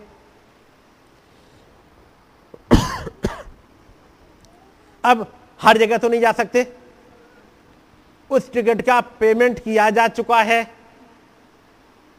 बात समझ रहे? टिकट का पेमेंट हो चुका है, टिकट घर पे आ गया, चिट्ठी में रखे। अब यह डिपेंड करता है कि ये भाई ब्रैनम इसको एक्सेप्ट करते हैं कि नहीं, या तो उन्होंने एक्सेप्ट किया, टिकट लिया, हवाई जहाज में चढ़ेंगे, उन्हें कुछ पे नहीं करना, पेमेंट हो चुका और वो चले जाएंगे। ऐसे ही वो समझाते हैं कि यदि कोई मेरे लिए टिकट बुक कर दे, हवाई जहाज का टिकट मेरे पास भेज दे, ये अब मेरे ऊपर है मैं स्वीकार करूं या ना करूं, लेकिन यदि मैं स्वीकार कर लिया तो मुझे पेमेंट नहीं करना, पेमेंट मेरा ऑलरेडी हो चुका है और बस मुझे स्वीकार कर लेना है। बात समझ गए? जैसे ही आपने टिकट बुक करा या किसी ने आपके लिए कर दिया, आप जाओ ट्रेन में घुसो, कोई आपसे पैसे नहीं मांग रहा है, टीटी आएगा, आपका नाम पूछेगा, चला जाएगा, पैसे नहीं मांग रहा, क्योंकि किसी ने ऑलरेडी पे कर दिया है। आपको उसे जाकर के उस सीट पे बैठ जाना है और चले जाना है। वैसे ही नबी कहते हैं कि ऐसे ही चंगाई आपको मिल चुकी है, आपको जाना है, उस चंगाई को स्वीकार कर लेना है और आगे बढ़ जाना है, आपको पे करना ही नहीं। अब the only thing I have to do is accept it, that is the way divine healing और any attribute of the death of Christ is the sum ground is the sum same ground finished work at Calvary. एक Calvary पर यह finished work हो चुका है। और तब वो बात कर रहे हैं, किसी ने कहा देखिएगा वो चेले तो वहां पर चंगाई नहीं दे पाए, शायद कोई बीमार है वो चंगा नहीं हुआ है कहीं पे, तो कह रहे देखिए वो चेले वहां पे ये नहीं कर पाए। तब इसी समझ मसीह समझाते हैं। अब वो ये बता रहा था कि वो एक आदमी कह रहा है कि मैं अपने बच्चे को चेलों के पास लेके आया था और वो उसे चंगा नहीं कर पाए, और क्या आप उसे चंगा कर सकते हैं? तब ये नबी कहते हैं no man, para number eight है, no man will ever reach the plane that Jesus stood on. कोई भी मनुष्य उस जगह पर जाकर के नहीं खड़ा हो सकता जहां पर यीशु मसीह खड़े हैं। जिस लेवल पे खड़े हुए हैं वहां पर कोई इंसान जाके खड़ा नहीं हो सकता। He was God, incarnate God. वो खुदा थे, वो incarnate खुदा खुदा थे, यहाँ पर आकर के फ्लैश में जमीन पे आकर के रहे, लेकिन जो कुछ खुदा में था वो सब कुछ उसमें उड़ेल दिया गया था। खुदा खुद अपने पुत्र के द्वारा इस दुनिया से मेल मिलाप करा रहा था। No man will ever reach that plane. और कोई भी इंसान उस वाले जगह पर नहीं पहुंच सकता। He is God's only begotten son. ये तो वो केवल खुदा के अपने इकलौते बेटे की जगह थी। और और तब और समझाते हैं उसमें और हमें फर्क क्या है। नबी कहते हैं in him dwelleth the fullness of the Godhead bodily. उसमें तो खुदायत खुदायत सदैव वास करती थी, यानी जो कुछ खुदा में था वो उस उस बॉडी जिसे यीशु कहते उसमें उड़ेल दिया था। थोड़ा बहुत नहीं बल्कि पूरा पूरा खुदा। Everything of God was in Christ but you have the spread by motion by portion. आपके पास जो मिलता है वो एक हिस्सा मिलता है, उसके पास बिना मेजर के था। बिना मेजर के मतलब वो पूरा का पूरा था, उसको कोई नाप करके थोड़ा सा उसमें नहीं डाला गया। यू गॉट अ मेजर, आपको तो एक हिस्सा मिला है। Like a spoon spoonful of water out of the ocean, उसी तरह से जैसे कि समुद्र में से एक चम्मच भर पानी निकाल लिया जाए। और इस वाले सेंटेंस को एक बार यूज किया था भाई बॉसवर्थ ने। वह क्या था भाई बॉर्थ ने बॉसवर्थ ने भाई ब्रैनम के बारे में जब सुना था, क्योंकि वो प्रचारक रहे थे उन्नीस सौ बीस तक, सन उन्नीस सौ बीस के आसपास तक उन्होंने ढेर सारी चंगाइयां सभा करी थी। अपने समय के जाने माने प्रचारक रहे थे, चंगाइयाँ सवा करने वाले भाई बोसवर्थ। उसके बाद चूंकि वर्ल्ड वॉर चला था, मंदी आ गई थी, उसके बाद ये डिजीज आ गई थी, जो फ्लू है वो आ गया, उसकी वजह से मंदी बहुत आ गई थी और इसलिए वो खर्चा जो कि मीटिंग्स में होने वाला होता है वो उठा पाने में अब मुश्किल आने लगी, क्योंकि लोगों के पास ऑफरिंग में और सब देने में कम हो गया, लोग भी नहीं उठा पा रहे थे, ऐसी मंदी आ गई थी। तो फिर वो कुछ दिनों बाद उन्नीस सौ चौबीस पच्चीस के आसपास ऐसा कुछ वो बन गए थे रेडियो के द्वारा प्रचार करने वाले। उसने उन्होंने जब देखा कि हम ऐसे नहीं जा पाएंगे मीटिंग जगह जगह करके, लेकिन अपने समय के धुरंधर प्रचारकों में से थे जो डिवाइन हीलिंग का प्रचार करते थे, और वो बताते हैं कि लगभग दो लाख के आसपास उनके पास चिट्ठियां रखी थी गवाहियों की, जो लोगों ने भेजी थी, जो उनके द्वारा दी गई की गई दुआओं के द्वारा चंगे हो गए थे, उन मीटिंग में आके चंगे हो गए थे, उनके पास ऐसा वाला प्रचारक थे वो। फिर उन्नीस सौ चौबीस पच्चीस के आसपास वो रेडियो के प्रचारक हो गए थे,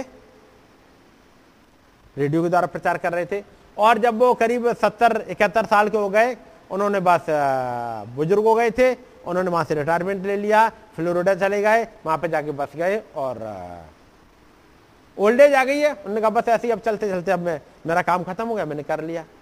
उन्होंने उन्नीस सौ अड़तालीस में भाई ब्रानम के बारे में सुन लिया, और सुन क्या लिया, एक बार वो रेडियो पर सुन रहे थे और भाई ब्रानम की जो मीटिंग हुई थी उस जगह मियामी में, वहां वाली मीटिंग मियामी वाली मीटिंग में आ, वो एक लड़का है little David Walker, little David, उसने भाई ब्रानम की एक जगह हेल्प करी थी और फिर उसने भाई ब्रानम को एक बार मीटिंग में बुलाया। उस वाली मीटिंग में ये दो लड़के चंगे हो गए थे जो जन्म के अंधे थे। जन्म के अंधे वालों की जैसी खबर मियामी में पहुंची, उन्हें रेडियो वालों ने बुला लिया और रेडियो से उनकी गवाही प्रसारित कर दी। भाई बोसवर्थ इस वाली गवाही को सुन के कि उन, उनकी मीटिंग में तमाम लोग चंगे हुए हैं, लंगड़े ठीक हुए हैं, बहरे ठीक हुए हैं, लेकिन ऐसा कभी नहीं हुआ कि जन्म का अंधा ठीक हुआ हो। कह रहे ये कुछ फर्क चीज है, मैं जाके खुद देखूंगा। तो उसको देखने के लिए वो वहां पर उस मीटिंग में जो मियामी की मीटिंग थी वहां पर चले आए। वहां मीटिंग में जब आए हैं, और चूंकि लिटिल डेविल ने इसलिए बुलाया था क्योंकि इस भाई ने मियामी में जब मीटिंग रखी अपनी, तो लोगों को जो पास्टर्स थे तमाम, उनको एक डर था कहीं पर ये हमारे लोगों को ना ले जाएं, जैसे कहता है हमारी भेड़े ना चुरा ले जाएं। तो उन्होंने जब देखा ये लड़का लिटिल डेविड, यानी वो है बहुत ज्यादा उम्र नहीं है उसकी, जवान लड़का है और बहुत अच्छा प्रचार करता है, भाई ब्रानम इसको अप्रिशिएट करते हैं कि वो बड़े अच्छे से प्रचार करता है लड़का, और उस वाले में लोगों को इतनी जेलसी है और तमाम प्रचारकों को, उन्होंने हर जगह एक लड़का प्रचारक अपने अपने चर्च में रख दिया। जब इसकी मीटिंग रखी गई इस भाई की, उसी वक्त सबने हर एक ने अपने कर दी। इसकी वजह से इनकी मीटिंग में अब लोग नहीं आ पाए, और क्योंकि मीटिंग अरेंज करी गई है, टेंट का खर्चा है, वो सब कुछ हुआ है, और लोग सुनना नहीं आ रहे। वो लड़का वहां पे कोई चर्च बनाने नहीं आया था, वो खुदावंद यीशु मसीह के नाम का प्रचार करने आया था, लेकिन हर किसी ने अपना एक प्रचारक लड़का खड़ा कर दिया था। तब उसने भाई ब्रानम को बुलाया, भाई ब्रानम आप आ जाओ, आपका नाम काफ़ी है। तो भाई ब्रानम जब आए वहाँ पर, तो भाई ब्रानम का नाम सुन के बहुत से लोग आने लगे, और उस दिन जब ये दो अंधे ठीक हो गए थे, जन्म के अंधे, उसके अगले दिन तो बहुत ज़्यादा भीड़ हो गई, बिल्कुल जगह नहीं बची, बाहर तक जगह नहीं बची थी। ऐसे वाले में भाई ब्रानम ने चार लाने बनवाई थी, और उन्होंने कहा वो वाला मेरा जो गिफ्ट है कि हाथ पकड़ के और बीमारी को पता करना, उस वो नहीं हो पाएगा आज, क्योंकि इसमें काफ़ी टाइम लगता है, जैसे ही पकड़ेंगे हाथ उसके बाद बीमारी बताएंगे, उसमें एक एक में बहुत टाइम लगता है, एक काम करेंगे ताकि ज़्यादा से ज़्यादा लोगों के लिए दुआ हो सके। चार लाइन बनवाई, और चार लाइन बनवा के एक लाइन के बीच में, दो लाइन के बीच में एक जगह वो लड़का लिटिल डेविड खड़ा हो गया और एक जगह भाई ब्रानम, और जो आते जा रहे हैं उनके दोनों हाथ ऐसे रखते हुए और दुआ करते जा रहे हैं भाई ब्रैनम, और अगली दो लाइन को लिटिल डेविड। ऐसे जब दुआ चल रही है और ऐसे में अचानक आ, भाई ब्रैनम देख रहे हैं उनकी लाइन में एक लड़की आती है जो जिसका पैर बहुत खराब है, पैर पोलियो हुआ है, पोलियो वजह से पैर, और वो उसको जो पट्टियां बांध के और रॉड वगैरह से बांध के कमर तक बांध के वो लड़की मुश्किल से चल पा रही है। जैसे भाई ब्रैनम के सामने से वो पास से गुजरी, भाई ब्रैनम ने देखा कि इसको पोलियो से है और लेकिन इस लड़की के पास फेथ नहीं है उतना। तो भाई ब्रैनम ने कहा उस लड़की से, एक काम करो तुम, तुम्हारे पास अभी उतना फेथ नहीं है जितना चाहिए चंगाई के लिए, एक काम करो तुम यहीं पर खड़ी रहना, मेरा कोट पकड़े तुम यहीं खड़ी रहना और आ, बस जब फेथ उठ जाएगा तब तक तुम यहीं खड़ी रहो। और वो दुआ करते जा रहे हैं, धीमे धीमे उस लड़की का फेथ उठ गया और जैसे ही फेथ बढ़ा भाई ब्रैनम ने उसकी तरफ मुड़े और कहा तुम चंगी हो चुकी हो। उसकी माँ से कहा इसके सब खोल दो, उसकी माँ थोड़ी झिझकी, उन्होंने कहा नहीं खोल दो, से खोला। वैसे उस लड़की ने अपना जो सामान जैसे बंधी थी और वो सब कुछ लिया, अपने ऐसे रखा और उस मंच पर पूरे पे इधर से उधर दौड़ रही है खुदावंद की तारीफ करती हुई। अचानक से भाई ब्रैनम रुकते हैं, फिर कहते हैं और वो बात करते हैं, देखो वो पीछे लाने वो आदमी पीछे बैठा हुआ था, वो जो पीछे बैठा हुआ है, तुम चंगे हो चुके हो। जैसे ही सुना आ, उस आदमी ने अपने दोनों हाथ खुदावंद की तारीफ करने के लिए अपने दोनों हाथ उठाए, और जैसे ही दोनों हाथ उठाए उसके बगल में शायद उसकी पत्नी बैठी थी, उसने देखा, उसने भी अपने दोनों हाथ उठाए, वो भी खुदावंद की तारीफ करती हुई, और ये आदमी जो बैठा हुआ तारीफ करते हुए बाहर निकल गया। वहीं पास में बैठे हुए थे भाई बॉसवर्थ,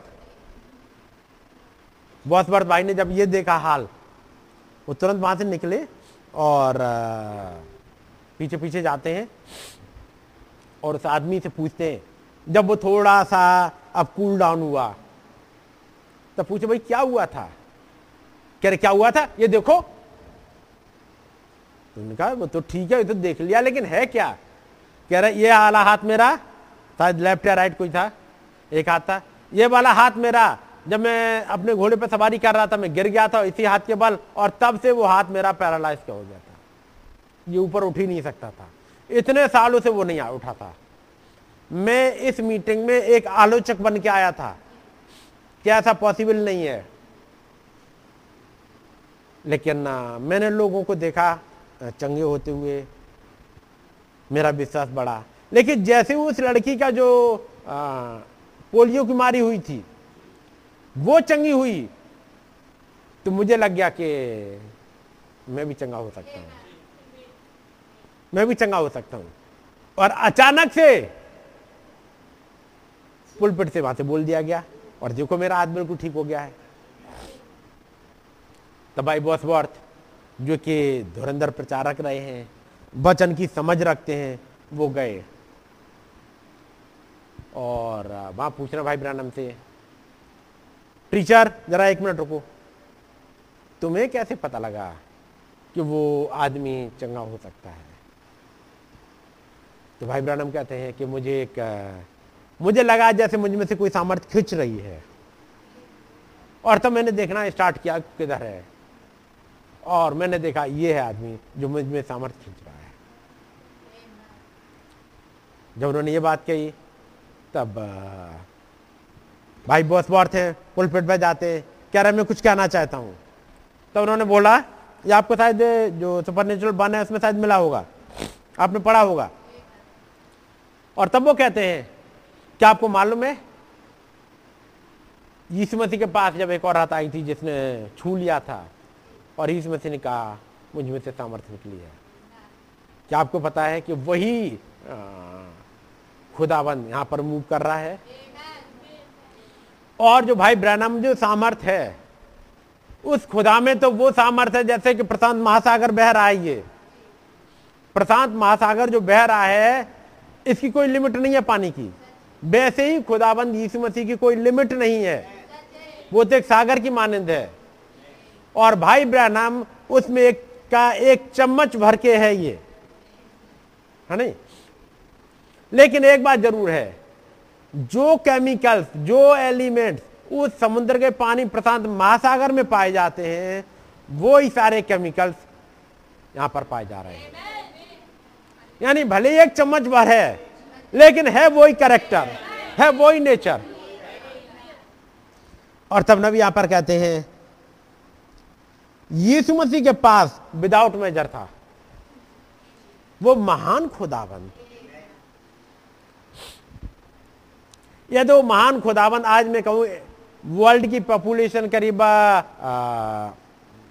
छह सात अरब होगी। यदि छह सात अरब में वो सब में अपना पोर्शन एक एक चम्मच डाल दे, उसके बाद ही वो सागर नहीं खत्म होने का। सारे लोगों में डाल दे, उसके बाद ही वो नहीं खत्म होने का, क्योंकि वो महासागर है। इंसान बस एक चम्मच है, लेकिन यदि वही वो हो, एट्रीब्यूट्स हो जो उस खुदाबंद में हो, तो सब कुछ कर सकते हैं। तो वो कह रहे हैं कि खुदाबंद यीशु मसीह में तो विदाउट मेजर था, लेकिन हम में एक नाप है। You got a measure, आपके पास एक हिस्सा मिला है। Like a spoonful of water out of the ocean, उस महासागर में से एक चम्मच भर। It is a spoonful of the same chemicals, but not enough much of it. लेकिन याद रखिए, हाँ वही केमिकल्स हैं, उससे ज्यादा कुछ नहीं। और तब नबी कह रहे हैं, जब वो एक आदमी जो भाई ब्रानम से यहाँ पर वो बातचीत कर रहा है, वो कहता है लेकिन यीशु मसीह ने तो उस पानी को दाखरस में बदल दिया था, उसने रोटी तोड़ी और तमाम भूखों को खिला दिया था। तब नबी कहते हैं एक मिनट रुको brother, we are just in our infancy, हम तो अभी छोटे हैं, अपने वो नवजात शिशु वाली हालत में हैं। जैसे एक छोटा बच्चा सारे काम नहीं कर सकता, छोटा बच्चा करेगा, थोड़ा सा टाइम लगेगा, थोड़ा सा जब बढ़ने दो, जब ये बढ़ेगा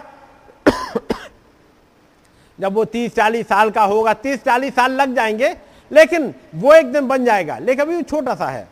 मैं और आप अभी उसी हालत में हैं, छोटे वाले इन्फेंसी की हालत में हैं। We are just in our infancy, हम तो अपनी वो नवजात वाली हालत में हैं, हम बढ़ रहे हैं, चिंता मत करिएगा। We can get all these fanatics and unbelievers out of the way. किसी ना किसी दिन हम ये तमाम अविश्वास हम में से निकल ही जाएगा। उस दिन था जब चेले नहीं निकाल पाए थे, पढ़ाया आपने, जब वो आदमी आके कहता है कि मैं उन्हें तेरे चेलों के पास लेके गया था, लेकिन वो नहीं निकाल पाए। लेकिन जब पिंतेकुस्त के दिन आया और जब पवित्र आत्मा उन बच्चों पर आ गया, उन चेलों पर आ गया, क्या उसके बाद भी ऐसे ही रहा? नहीं, उस समय था, अभी कई एक जगह वो दुष्ट आत्माओं को निकाल आए थे, लेकिन ये दुष्ट आत्मा ऐसी थी जो नहीं निकल रही थी, ये नहीं निकली। तो चेले बाद में पूछ रहे, प्रभु हम क्यों नहीं निकाल पाए थे? बाकियों को तो हम निकाला थे, इसे क्यों नहीं हम निकाल पाए? वो कह रहे हैं अभी भी अविश्वास है कहीं, लेकिन वो समय था एक अविश्वास का, लेकिन धीमे धीमे बढ़ रहे हैं। वो बढ़ते हुए एक दिन उस कम्युनियन तक पहुंचे, उसके बाद वो ईस्टर की मॉर्निंग में या ईस्टर वाले दिन उसकी मुलाकात हुई, उसके बाद चलते हुए उपरोठी वो कोठी में पहुंचे, और जब वो पवित्र आत्मा उतर आया, अब वो इन्फेंट नहीं रह गए थे, अब वो बढ़ गए थे।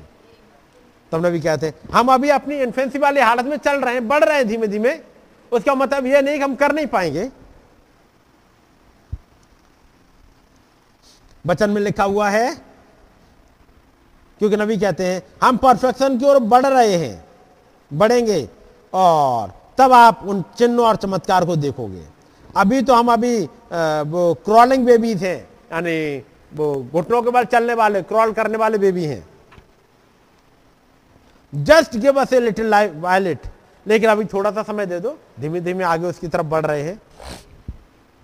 ये वो समय है जब बहुत पहले जब नबी ने स्टार्ट किया मिनिस्ट्री, तब एक आदमी आके प्रचार कर रहा है और तब नबी उससे बातचीत कर रहे हैं। वो कहते हैं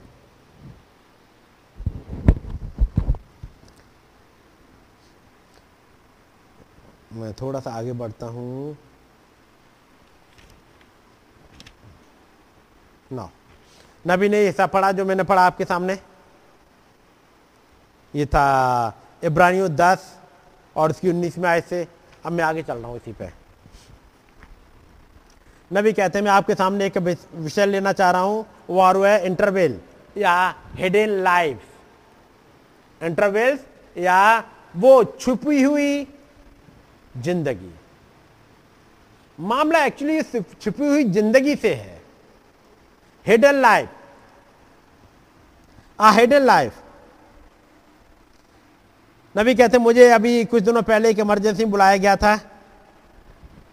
वो प्रचार के लिए बुलाए गए हैं। वो केवल बाइबल की आयतें नहीं पढ़ रहे, बल्कि कुछ चीजों को समझाते हुए चल रहे हैं। जैसे यीशु मसीह कुछ दृष्टांत को लिया करते थे और लोगों के बीच में प्रचार करते थे, नबी कुछ घटनाओं को ले रहे हैं और उनको प्रचार कर रहे हैं। कह रहे कुछ दिनों पहले की बात है, मुझे बुलाया गया आ, क्लार्क काउंट्री मेमोरियल हॉस्पिटल में, और वहां पर एक जवान औरत थी जो मर रही थी। वो एक समय एक टबरनकल की उस भवन की वो मेंबर रही थी जहां पर मैं प्रचार करता था, मैं पास्टर था सालों पहले, और उसकी वो मेंबर थी। और मैं वहां पहुंचा और वो औरत ऑक्सीजन टैंक में थी, यानी ऑक्सीजन लगाया जा चुका था, वो मरने के करीब थी। मैंने उससे पूछा, उन्होंने लोगों ने मुझे बताया कि वो कभी कभी भवन आया करती थी। तो भाई ब्रानम जाते उसके पास और पूछते हैं कि मुझे पता लगाया कि तुम पहले भवन आया करती थी। उसने कहा हाँ भाई ब्रानम, मैं आती थी। क्या तुमको पता है तुम मरने जा रही हो? उसने कहा हाँ भाई ब्रानम, मुझे पता है। और वो एक बच्चे की माँ थी, वो उन्नीस बीस साल की लड़की थी, ये जो मर रही थी वो, और उसके चार महीने का एक बच्चा था, और उसको यूरेमिक पॉइजनिंग हो गई थी और वो मरने के कगार पे थी। और डॉक्टर कुछ नहीं कर सकते थे, बस यही कि वेट करें कि वो अब मर जाए। ऑक्सीजन लगा दी, अब धीमे धीमे सांस जा रही है। और वो प्रभु से मिलने जा रही थी। मैंने पूछा सिस्टर आप ये बताओ, क्या तुम याद करती हो जब तुम वहाँ आती थी और तुम्हारा वहाँ बपतिस्मा हुआ था क्रेडल रोड पर, क्या मामला था कि तुम पीछे चली गई? मामला क्या था जो पीछे हट गई हो तुम? उसने कहा भाई ब्रानम, मैं एक बात आपको बताती हूँ, मैं आज भी यीशु मसीह से प्यार करती हूँ। उस औरत का कहना क्या है? मैं आज भी यीशु मसीह से प्यार करती हूं, लेकिन उसकी सेवा करना बहुत कठिन है। प्यार तो वो कर रही है, साथ चलना चाह रही है, लेकिन एक बात कह रही है कि प्रभु की सेवा करना बहुत कठिन है। और तब नबी कहते हैं मैंने तमाम जगह ज्यादातर क्रिश्चियन जिंदगी में यही पाया है।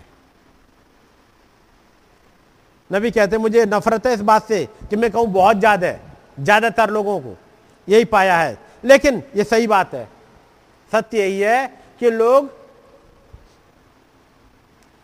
क्रिश्चियन लाइफ उनके लिए बड़ी मुश्किल वाली बात हो गई है। The most people that can profess Christianity they seem to have such a hard struggling time to hold on. ज़्यादातर लोग जो क्रिश्चियनिटी में क्रिश्चियनिटी में विश्वास करते हैं उन्हें पूरी जिंदगी भर स्ट्रगल करना होता है। बात समझ रहे? ज्यादातर लोग स्ट्रगल कर रहे होते हैं। जो क्रिश्चियनिटी में विश्वास करते हैं वो ज्यादातर वो स्ट्रगल कर रहे होते हैं। और मैं सोचता हूं कि ये इसलिए है क्योंकि बाइबल की सही टीचिंग उन्हें नहीं दी गई है। नबी कहते हैं there is no such a thing as holding on. ये होल्डिंग ऑन यानी मजबूती से पकड़ के रहना और स्ट्रगल करते हुए चलना, ये क्रिश्चियन लाइफ नहीं है। कह रहा सही से टीचिंग नहीं दी गई, इसलिए दिक्कत है। ऐसा कुछ नहीं है कि आपको वो संघर्ष करते हुए जाना पड़े। He done the holding on, जो संघर्ष वाला काम था और पकड़े रहने वाला काम तो वो करता है। The whole Christian principle is based upon rest. कई एक लोग मैसेज में आए, यहां पर भी बपतिस्मा लिया और चले गए, आज है दुनिया में घूम रहे हैं, चले गए, पूछो कारण क्या है, मुश्किल हो जाती है, चल नहीं पाते हैं। बात मेरी समझ रहे हैं? क्यों दिक्कत हो रही है उनके साथ में? क्योंकि वो खुद चलना चाहते हैं, वो खुद चलना चाहते हैं। और नबी कहते हैं ये जो क्रिश्चियन लाइफ है ये होल्डिंग ऑन पर नहीं चलती। बात समझ रहे? होल्डिंग ऑन मतलब जैसे आप प्रभु का हाथ पकड़े रहो, आप प्रभु का हाथ पकड़े हो, प्रभु आगे आगे जा रहे हैं और आप पकड़े पकड़े चल रहे हो, यह क्रिश्चियन लाइफ नहीं है। क्रिश्चियन लाइफ में क्राइस्ट हाथ को पकड़ते हैं, आपको नहीं पकड़ना होता है, आप तो अपने आप चलते रहोगे। तो फिर होता क्या है, लोगों ने मैसेज सुन लिया, नॉलेज मिल गई, बपतिस्मे का पता लग गया, ये ठीक है, आ गए मीटिंग में। लेकिन थोड़े दिनों के बाद अब ये बड़ी मुश्किल होने लगी। जैसे पिछले दिनों में बात कर रहा था, एक नए जन्म की और एक अपना जो पुराना जीवन चल रहा है। मैं पहले नबी की बातों को ही पढ़ दूं। There is no such a thing as holding on. ऐसी कोई भी चीज नहीं है जिसे कहते हैं कि थामे रहो। He done the holding on, ये थामे रहने वाला काम उसने कर दिया है। The whole Christian life is based upon rest. ये पूरी क्रिश्चियन लाइफ उस रेस्ट पे बेस है। यीशु मसीह ने कहा मेरे पीछे हो लो, हे सब दके दबे और बोझ से थके और बोझ से दबे हुए लोगों, मेरे पास आ जाओ, मैं तुम्हें रेस्ट दूंगा। तो या तो फिर यीशु मसीह ने जब आप उसके पास आए रेस्ट दिया नहीं, रेस्ट मिला नहीं, क्योंकि यीशु मसीह ने यही कहा क्या ये सब थके और बोझ से दबे हुए लोगों मेरे पास आओ, मैं तुम्हें रेस्ट दूंगा, ये कहा था। यदि प्रभु ने रेस्ट दिया है तो आपको स्ट्रगल नहीं करना पड़ता, और यदि प्रभु ने रेस्ट नहीं दिया है तो आप स्ट्रगल करोगे और एक दिन चले जाओगे। जी बात समझ रहे? मैं पहले फिजिकल वर्ल्ड में आ जाऊं जहां पर मुश्किल होती है लोगों को, जहां स्ट्रगल कर रहे होते हैं, जहां होल्डिंग ऑन कर रहे होते हैं।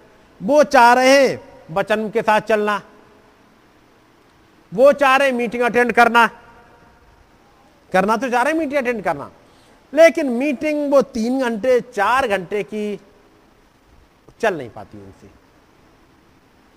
हाथ पैर थक जाते हैं, बैठा नहीं जाता, और जब एक बार बैठा नहीं गया तो अगली बार कहते हैं अब नहीं जा रहे, घर पे ही बैठ जाते हैं।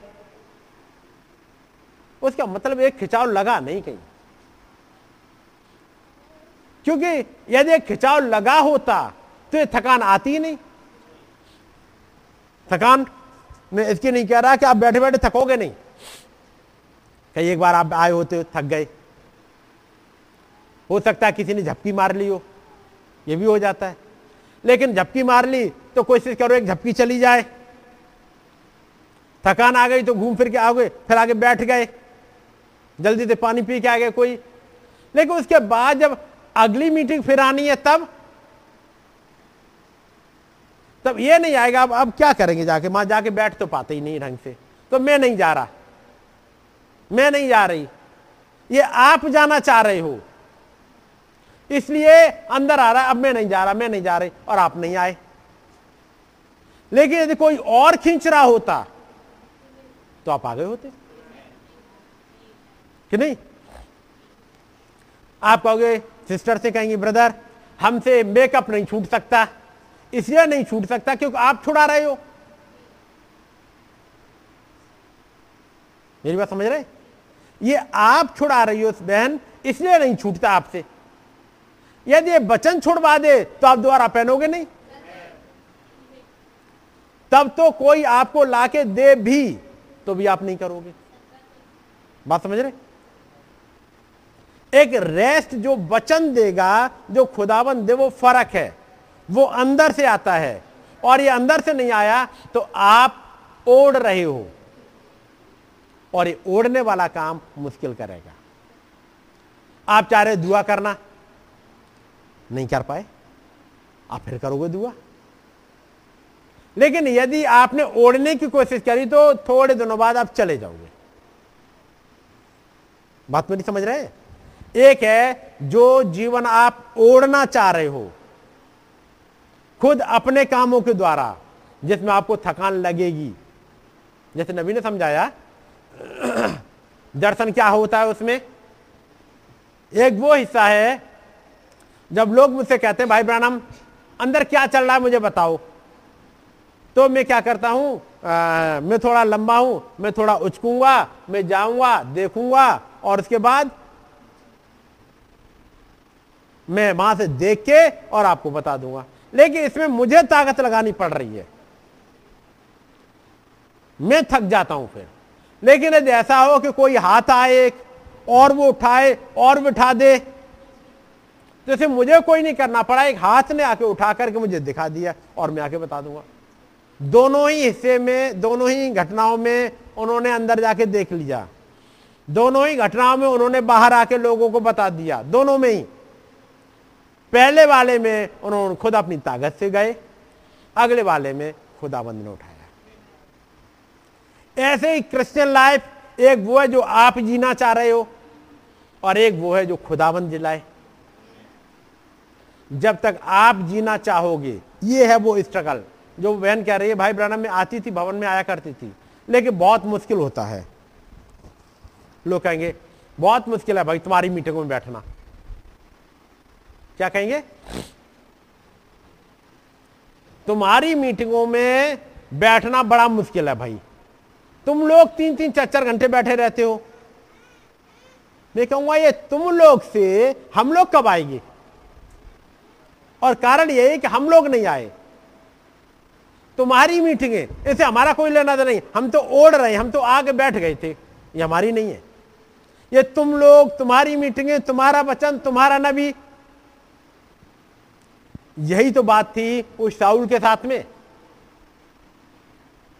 वो कह रहा है मैंने तुम्हारे खुदावंद खुदा की आज्ञा पूरी कर दी है। आपने पढ़ा है कि नहीं? कितनों ने पढ़ा है?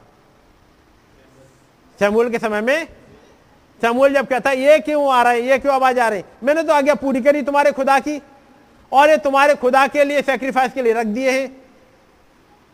शाऊल, ये तुम्हारा खुदा वाला शब्द कहां से आया, ये हमारा खुदा वाला कहां से? भाई तुम्हारे भवन में तो लोग ऐसे बैठते हैं, तुम्हारे भवन में तो बैठने की जगह नहीं है, तुम्हारे यहां तो ऐसा है, ये तुम्हारे यहां तुम्हारे यहां, क्योंकि वो आपका हुआ ही नहीं। लेकिन तो कोई हाथ पकड़ा होता, आपको एक रेवल्यूशन के द्वारा खींचा होता, तब ये नहीं आएगा तुम्हारा, तब क्या आएगा, ये हमारा, ये मेरा है। इसको भाई ब्रानम समझाते हैं कि ये होल्डिंग ऑन वाला काम ये खुदावंद यीशु मसीह ने कर दिया, और उसने कहा कि आए बोझ से थके और दबे हुए लोगों मेरे पास आओ, मैं तुम्हें रेस्ट दूंगा। Don't have to worry and struggle, तुम्हें चिंता करने की, स्ट्रगल करने की जरूरत होगी नहीं।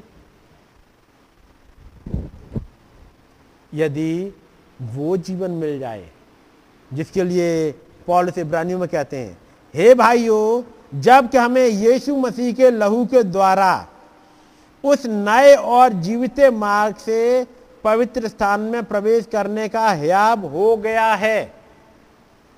यदि ये वाला नया मार्ग मिल गया है तो चीजें फर्क हो जाएंगी।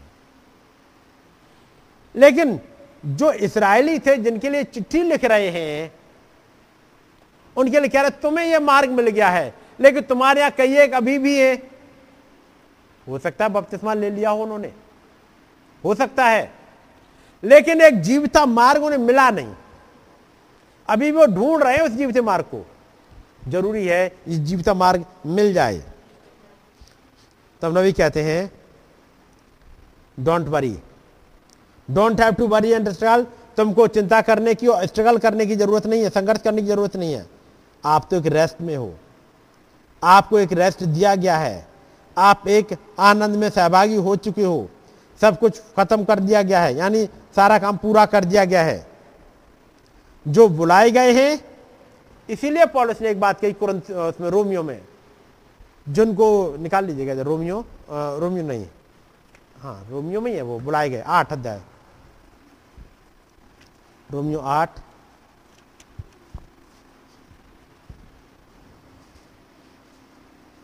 और उसकी उनतीस आयत से, क्योंकि जिन्हें उसने पहले से जान लिया है उन्हें पहले से ठहराया भी है। जिन्हें उसने पहले से जान लिया, जिन्हें पहले से जगत की उत्पत्ति के पहले से जान लिया, उसने उन्हें ठहराया भी। किस बात के लिए ठहराया भी है? हुँ, कि हुँ, उसके पुत्र के स्वरूप में हूँ। उसने खुदावंद ने जब उन्हें चुना तो उन्हें इस लायक ठहरा दिया कि खुदावंद के पुत्र के स्वरूप ठहरे। समझ गए नहीं? तो खुदावंद के पुत्र के स्वरूप ठहरे, तो पतरस की पत्री में पढ़ोगे आप, उसके ऊपर मुश्किलें आ रही थी। पतरस की पत्री में मिलेगा, पौलुस ने भी लिखा है, दुख उठा उठा करके उसने आज्ञा मानना सीखा। वो लोगों की भलाई कर रहा है और लोग उसके अगेंस्ट में खड़े हो जाते हैं, लेकिन वो तो किसी से नहीं कहता मैं क्या करूं इनका, अब मैं इनका कोई भला नहीं करूंगा, जितना इनकी भलाई करो उतना ही मेरे खिलाफ खड़े हो जाते हैं। तो वो चिंता नहीं कर रहा है। मालूम है, ये लोग भले ही कुछ भी कहें, लेकिन वो दुख उठा उठा करके आज्ञा माना सीख रहा है। खाने को नहीं मिला कोई कंप्लेन नहीं है, पीने को नहीं मिला कोई कंप्लेन नहीं है, सोने को नहीं मिला कोई कंप्लेन नहीं है। किसको? यीशु मसीह को, जो दुख उठा उठा करके आज्ञा मानना सीख रहा है। बीमारी आ गई, चंगी नहीं हो रही, कोई कंप्लेन नहीं है।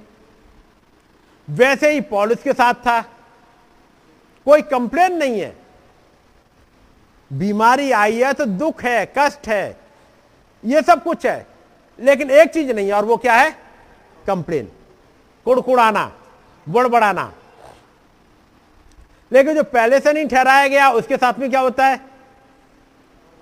दुख कम होगा, कुड़कुड़ाना ज्यादा होगा हर बात में।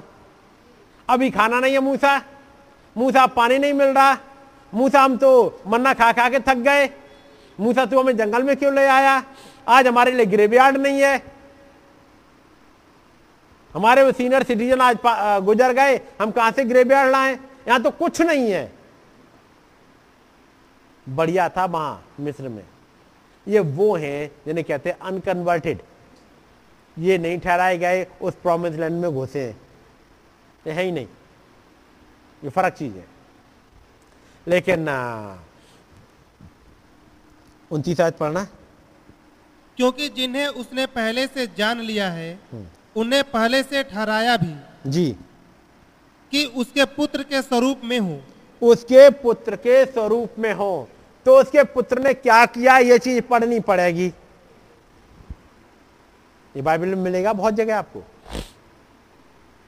ये आपको मिल जाएगा इसाया तिरपन में, उसका कैसा नेचर है इसाया तिरपन में पढ़ा होगा, वो आपको मिलेगा, पतरस की पत्रियों में मिलेगा, पौलुस ने लिखा वो मिलेगा, और मत्ती मरकुस लूका यूहन्ना में मिलेगा। और जो बुलाए गए हैं वो इसी लायक इसी स्वरूप में बढ़ेंगे आगे, दुख उठा उठा करके आज्ञा मानना सीखेंगे, लेकिन कंप्लेन नहीं होगी, क्योंकि उन्हें मालूम है जो कुछ भी आ रहा है मेरे बेनिफिट के लिए आ रहा है, इससे मैं कुछ सीखने ही आया हूं। आगे कि उसके पुत्र के स्वरूप में हूं, ताकि वह बहुत भाइयों में पहलौठा ठहरे। फिर जिन्हें उसने पहले से ठहराया उन्हें बुलाया भी, और जिन्हें बुलाया उन्हें धर्मी भी ठहराया है, और जिन्हें धर्मी ठहराया उन्हें महिमा भी दी। जी, अभी आयत बताती है, जिन्हें उसने पहले से ठहराया उन्हें जब समय आया बुलाने का तब बुला लिया, इन्हें बुला लिया। लेकिन जब इन्हें बुलाया गया कुछ और चले आए। कईए को जिसको जिनको उसने बुलाया नहीं होता है लेकिन रिश्तेदार खानदान उसमें होते हुए चले आते हैं। कईए देखते हैं कि जब से ये वचन में आए हैं इनको ब्लेसिंग मिल गई है तो हम भी आ जाते हैं, आ गए। कईए ने देखा जो मिस्र में से निकले थे कि इन्होंने जैसे किया है मेमना बली यदि हम भी कर लें, इन्हीं के घरों में हम भी टिक जाएं तो हमारा भी पहला उठा नहीं मरेगा और नहीं मरेगा। ये बाहर टोकन है और कोई दूसरा इस इसराइली के घर में घुस जाए तो मौत नहीं घुसेगी, वहां बच जाएगा वो, मालूम है, बच जाएगा। नूह की किस्ती में हम भी आ गया है, बचेगा। नूह की किस्ती में कौवा है, कोई बचेगा क्योंकि किस्ती में आ गया। बात समझ गए? तो यदि कोई आ गया उसमें तो ब्लेसिंग उसे भी मिल जा रही है, उसे भी स्वर्गदूतों का भोजन मिल जा रहा है जंगलों में जब चल रहे हैं, उसे भी बटेरें मिल गई, उसके लिए भी लाल समुद्र का रास्ता बन गया, उसे भी चट्टान से पानी मिल गया। वो जो मिलीजुली भीड़ थी, वचन में लिखा है एक मिलीजुली भीड़ उनके साथ हो ली है, याद। ये मिलीजुली भीड़ अनकन्वर्टेड है, ये समय आएगा तो अपना रंग दिखाएंगे लेकिन उसके बाद भी ये मन्ना खा रहे हैं। इन्हें पहले से ठहराया नहीं गया, ये जंगल में रह जाएंगे, ढेर होंगे, लेकिन आ गए, भीड़ बढ़ाई। मरियम के साथ आ, गाना भी गाएंगे, मूसा के साथ भी गाना गाएंगे, लेकिन तीस आयत बताती है फिर जिन्हें उसने पहले से ठहराया उन्हें बुलाया भी। जी, जिन्हें ठहराया उन्हें बुलाया भी। क्या ऐसा हो सकता है बुलाया जाए किसी और को, संग में कोई और भी चल दे? कैसे है वो? बाइबल में कोई एग्जांपल? अब्राहम के साथ, अब्राहम को बुलाया गया, साथ में लूत भी आया और अब्राहम का पिता हारान भी चल रहा है। और जब ये लोग चले उन्होंने उस प्रॉमिस को जो इब्राहिम को मिलनी थी उसको डिले कर दिया, कर दिया डिले, क्योंकि इब्राहिम निकले कनान जाने के लिए, हारान में जाके रुक गए, कई साल हारान में ही बिता दिए। यानी ये भी आ जाते हैं, लूत भी आ गए जो नहीं ठहराए गए थे कि उनका बॉडी चेंज हो, ये नहीं ठहराए गए थे कि उस प्रॉमिस की बारिश हो। इसलिए जब तक लूत साथ में बन रहा खुदाबंद ने अब्राहम को ब्लेसिंग के लिए नहीं बुलाया।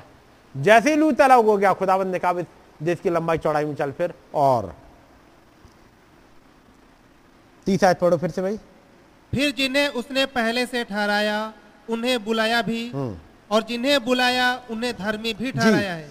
जिन्हें बुलाया, पहले तो नंबर एक जिन्हें ठहराया उन्हें बुलाया भी। अब उसने जिनको बुलाया, उसका मतलब जब बुलाए गए तो कई एक पहले आ गए, लेकिन अब देखो जो बुलाए गए अगले स्टेप पे यह पता चल जाएगा कौन है जो जाएंगे इस बैटल में। जिन्हें बुलाया उन्हें धर्मी भी ठहराया। किसने? ऐसा नहीं है जो बुलाए गए वो धर्मी भी ठहरे, ये अपने आप धर्मी नहीं ठहरे, बल्कि उन्हें धर्मी ठहराया गया। धर्मी ठहराने वाला एक फेथ उड़ेला गया, उनकी जिंदगी में कुछ ऐसा करा गया। जैसे जब गिदोन ने बुलाया, खुदावंद ने कहा जाओ भीड़ को बुला लो लड़ाई के लिए, गिदोन ने बुलाया, नरसिंगा फूंक दिया और एक नरसिंगे की आवाज के मारे बत्तीस हजार आ गए। बत्तीस हजार की भीड़ चल रही है, हम भी बिलीवर हैं, हम भी बिलीवर हैं गिदोन, हम भी बिलीवर हैं, क्योंकि गिदोन के पास एक प्रॉफिट आया था, गिदोन के पास एक खुदा आया था, मालूम है। गिदोन के पास जो खुदाबंद आया उस गिदोन ने उसका नाम यहोवा शालूम रखा है। खुदाबंद ने उसे विजिट किया, खुदावन ने आज्ञा दी, गिदोन अब तू जा। ये दो चिन्ह लेकर के, और दो चिन्ह थे कि एक बार एक कटोरी में जो रुई रखी गई थी वो सूखी रह गई थी, और एक बार वो ही गीली थी, बाकी सब जगह ओस नहीं पड़ी, एक बार सूखी एक बार गीली, पड़ा होगा आपने। ये दो चिन्ह लेके चला जा। गिदोन आगे बढ़ गया, भीड़ आ गई बत्तीस हजार की, आ गई भीड़। फर्स्ट पुल में बत्तीस हजार की भीड़ आ गई। वो कहेगा, खुदाबंद कहेगा इतनी भीड़ नहीं चाहिए, इनको कम करना है। अब इनके लिए कुछ ऐसा लाया जाए ताकि भीड़ कम हो जाए। एक जगह लेके चल, पहले तो एक अनाउंसमेंट कर दे, अब प्रचार कर एक। अब एक प्रचार ऐसा, पता है खुदाबंद ने कहा गिदोन जाके लोगों के बीच में ये प्रचार कर दे। ये सेंटेंस पढ़ा है आप लोगों ने? नहीं।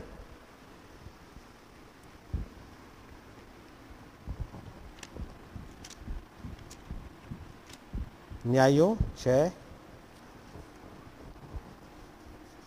छः में उसने उसका नाम जवा सालूम रख दिया, ठीक है।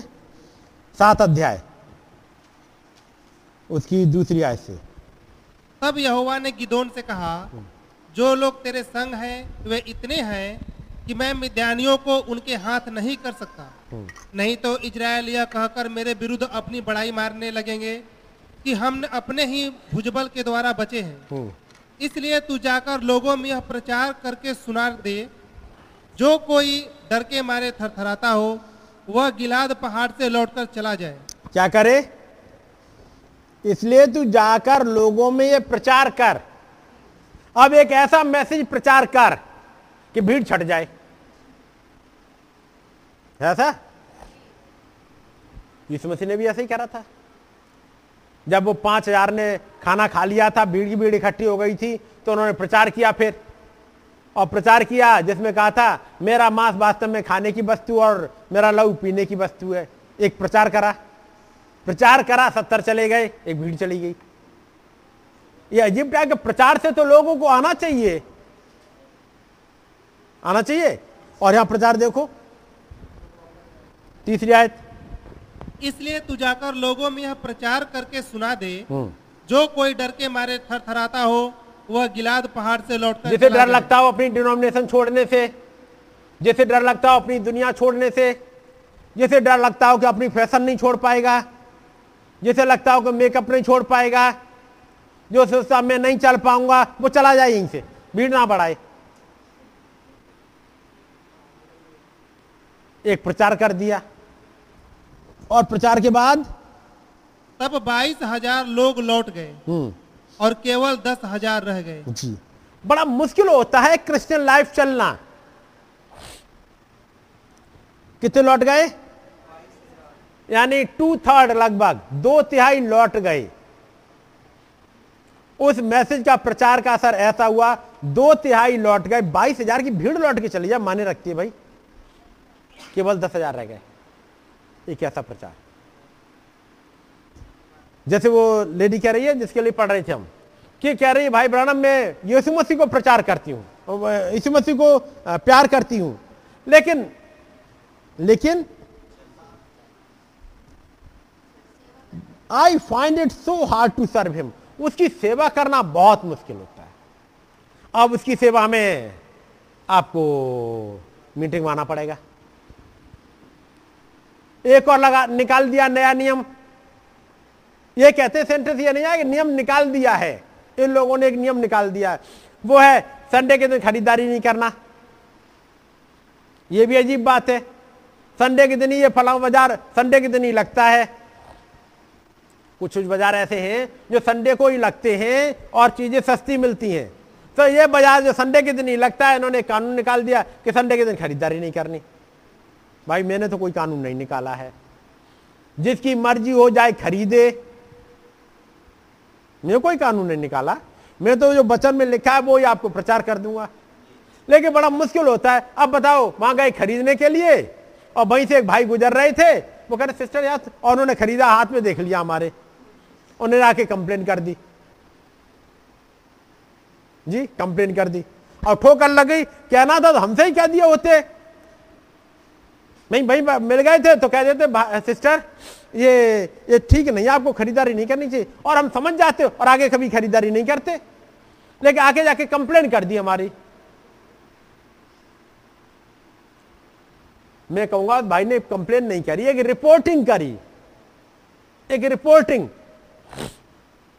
क्योंकि ये तो सिस्टर आपको पहले ही पता था कि खरीदारी नहीं करनी चाहिए, भाई आपको भी पता था नहीं करनी चाहिए कि नहीं, लेकिन बड़ा मुश्किल है संडे के दिन कुछ कर ही नहीं सकते। लो संडे गया, और संडे के दिन पूरे दिन संडे भवन में बैठ जाओ, यानी कुछ घर पे ही काम निपटा ले, वो भी नहीं हो पाते। यही तो चलना मुश्किल है, मैं चलना यही बता रहा हूं मुश्किल है क्या। और तो और एक चीज और है, वो बहुत बड़ा रोड़ा है मैं कहूंगा, और मालूम क्या है वो रोड़ा? टाइथिंग, दसवां हिस्सा, बहुतों के लिए बहुत बोझ हो जाता है। टाइथिंग क्या कि बताओ मेरी तनख्वाह दस हजार मिलती हो तो हजार रुपया तो यही हो गए, चलो वो भी कर देते, अब तनख्वाह मेरी हो गई एक लाख रुपया, एक लाख अब कितने निकालने पड़ेंगे? अब दस हजार निकालना बड़ा मुश्किल हो जाता है। हजार रुपया टाइथिंग के तो चलते थे, वो चलो दे आए, लेकिन ना दस हजार रुपया निकाल के देना हो, मैं आप लोगों की नहीं कह रहा हूं, आप चूंकि वचन वचन में इतने दिन चल रहे हो आपको सब पता है, लेकिन मैं कह रहा हूं जो रोज रहता है लोगों के लिए मुश्किल, कितना देना होगा? दस हजार। मैं पूछूंगा मेरे भाई मेरी बहन, जब आप हजार रुपया निकालते थे तो आपके पास कितने बच रहे थे? नौ हजार। और जब आप दस हजार निकाल रहे हो तो कितना बच रहा है? तो आप क्या चाह रहे हैं कि नौ हजार बने रहे आपके पास या नब्बे हजार? बात सोचो, आप ये चाह रहे थे कि बस मेरे पास नौ हजार ही तनख्वाह, दस हजार ही आए बस, तय कम से कम टाइथिंग तो हजार ही देनी पड़ेगी, एक लाख हो जाए तनख्वाह तो फिर हमें दस हजार निकालने पड़ते हैं। तो यदि टाइथिंग देने के बाद किसी को कमी पड़ी हो तो भाई वो जाने अपने खुदावन से पूछे, क्योंकि मुझे तो नहीं पड़ी है, नहीं मुझे कभी नहीं पड़ी, अपनी तनख्वाह जितनी भी मिलती हो उसमें से दसवां हिस्सा निकालने मुझे कमी नहीं पड़ी, बल्कि जैसे जैसे टाइथिंग निकाली वैसे वैसे और बढ़ता गया जी। कुछ हुआ? अब जब मैंने आ, अपना पीएफ से वो निकाला पैसा, पीएफ से पीएफ से निकाला पंद्रह लाख इस घर को खरीदने के लिए, जब पंद्रह लाख निकाला तो वो तो पीएफ का पैसा, उसमें से टाइथ क्या देनी, क्या बनती है टाइथ उसमें भी? तो फिर पंद्रह लाख में से डेढ़ लाख तो बचे बनेगी। जब डेढ़ लाख में दे आया अपनी टाइथ, वो बनती है तो बनेगी, बचे साढ़े तेरह लाख, तो करो साढ़े तेरह लाख में गुजारा। हाँ बस ये बात जरूर है, जब ये घर खरीद लिया तब बाद में जो लोग जिनसे मेरी मुलाकात हुई वो जब आए मेरे पास ऊपर बैठे थे, वो कह रहे थे आपने कितने का खरीदा? मैंने कहा मैंने पचहत्तर का खरीदा है। पचहत्तर का तो आपको अच्छा मिल गया। मैंने क्यों? कि यहाँ पर एक, एक पीसीएस ऑफिसर था, वो इस घर को खरीदने के लिए पचासी लाख रुपया लेकर के बैठा रहा, और जो मकान मालिक थे उन्होंने नब्बे से कम नहीं करा। उन्होंने कहा नब्बे से कम हम नहीं दे सकते, नब्बे लाख, और वो पचासी लाख लेके बैठा रहा, उसे नहीं मिला। पचासी लाख कैश लेके आया, उसे नहीं मिला, और मुझे पचहत्तर लाख में मिल गया। तो मेरे जो पंद्रह लाख थे, मैंने डेढ़ लाख ही टाइप दी थी, मुझे फायदा कितने का हुआ? भाई जो नब्बे का मिलता वो कितने का मिला? पचहत्तर का। तो सीधा फायदा तो पंद्रह का तो ये हुआ हुआ पंद्रह का। और उसके बाद जो पंद्रह लाख बढ़ गया ऊपर, इसका रजिस्ट्री का कितना बढ़ जाता है? लगभग सात आठ परसेंट। तो एक लाख बीस हजार रुपया रजिस्ट्री वाला ले लेता, जो कहीं किसी के काम का नहीं आना। पंद्रह लाख ये बढ़ते और एक लाख बीस हजार ये बढ़ते बढ़ते करीब सोलह लाख के ऊपर जाता। मेरी टैक्स कितनी गई? टैक्स मेरी उतनी गई जितनी के रजिस्ट्री वाला ले लेता। यही होती, वो रजिस्ट्री वाला ले लेता उतना। बताओ घाटे में मैं कहां रहा? ये केवल एक एग्जाम्पल दे रहा हूं ताकि आप समझो। ये खुदाबंद ना लिखा हुआ, अब्राहम ने उसे टाइथिंग दी। अब्राहम घाटे में रहा, वो ब्लेसिंग। ये तो मैं कह रहा हूं एक फिजिकल तौर पे, एक पैसे की, लेकिन जो अलग से जो ब्लेसिंग आ रही होती है, घरों में बीमारियां नहीं घुसती, आपके घरों के नुकसान नहीं होते, ढेर सारे नुकसान नहीं होते, बल्कि आप देखोगे पता नहीं कहां से वो ब्लेसिंग्स अपने आप आती जाती हैं। जैसे वो औरत जो विधवा थी, उसके कुप्पी का तेल घटा नहीं, उसने एक काम करा था, एक रोटी का ही आटा बचा है वो भी जाके एलिया को दे दिया। वो भी एक स्त्री जिसके पास कुल मिला के आजीविका की तीन दमड़ियां थी, वो भी जाके उसने भवन में डाल दी, पड़ा होगा। उसके बाद वो गरीब रह गई। यदि आपने मैसेज सुना होगा जब नबी समझाते उन चीजों को। सिस्टर हेटी राइट ने कुछ दिया था, भाई ब्रानम लौटाने जा रहे हैं कि भाई सिस्टर आप इतना जो आपका पैसा है आप बहुत मुश्किल से कमा रही हो, मैं आपको लौटाने आया हूं। और वो कितने थे? बीस डॉलर। लेकिन बीस डॉलर उस सिस्टर हेटी राइट के लिए बहुत ज्यादा थे। उन्होंने पूरे साल में दो सौ डॉलर कमाए थे, बीस डॉलर आके भवन के लिए दे रहे। भाई ब्रानम लौटाने जा रहे हैं कि नहीं सिस्टर आ, हमारा काम हो जाएगा, आप ही रखो, आपको खर्चा उठा, आपका काम चल जाए। खुदावन ने रोक दिया और कहा, उस खुदावन ने जब वो जमीन पर चल रहे थे, जब उन्होंने उस स्त्री को तीन दबड़ियां डालते देखा था, क्या उसे रोका था? नबी को सिखा रहे खुदावन। फिर वो दूत कह रहा है, क्या खुदावन ने रोका था? क्या तुम उनसे ज्यादा वो राइचियस हो? नहीं, क्योंकि जब लौटाने जिस दिन जा रहे थे वो दिन था जब सिस्टर हेटी राइट के दोनों बच्चों को उद्धार मिल गया। कुछ चीजें छिपा के रखी जो पैसों से नहीं खरीदी जा सकती। बीस डॉलर में उद्धार नहीं खरीदा जाता है। लेकिन इस मैसेज से बहुत मुश्किल है चलना भाई। वो लेडी जो कह रही है, said I still love the Lord Jesus, मैं आज भी यीशु मसीह को प्यार करती हूं, लेकिन उसकी सेवा करना बड़ा कठिन है। बहुत कठिन है मेकअप छोड़ना ब्रदर, बहुत मुश्किल होता है। अब जब जाते हैं अपनी ड्यूटी, लोग पता नहीं जाने क्या क्या कहते हैं। एक बढ़िया वो मैं वो पढ़ा था एक घटना को, एक जगह बात है, भाई ब्रानम गए हैं, जेसी पेनी स्टोर वाली घटना आपने सुनी होगी, उन्नीस सौ तिरसठ की घटना है, जहां पर वो नीचे से वो एक्स, आ, एक्सलेटर से वो दो औरतें आ रही हैं जिनको उन्होंने हेल में देखा था। उसी के समय की घटना है। उस घटना से पहले सिस्टर मीडा खरीदने चली गई है और भाई ब्रानम ऊपर चले गए, ऊपर वाले का वहां पर मंजिल पर, ताकि अपने लिए कोई शर्ट देख ले। फिर आए और वहां चेयर पड़ी थी, वहां बैठ गए। सामने एक्सीलेटर था जैसे आ रहे थे लोग, आ जा रहे थे। फिर एक औरत आई, वो सामान उसने खरीदा था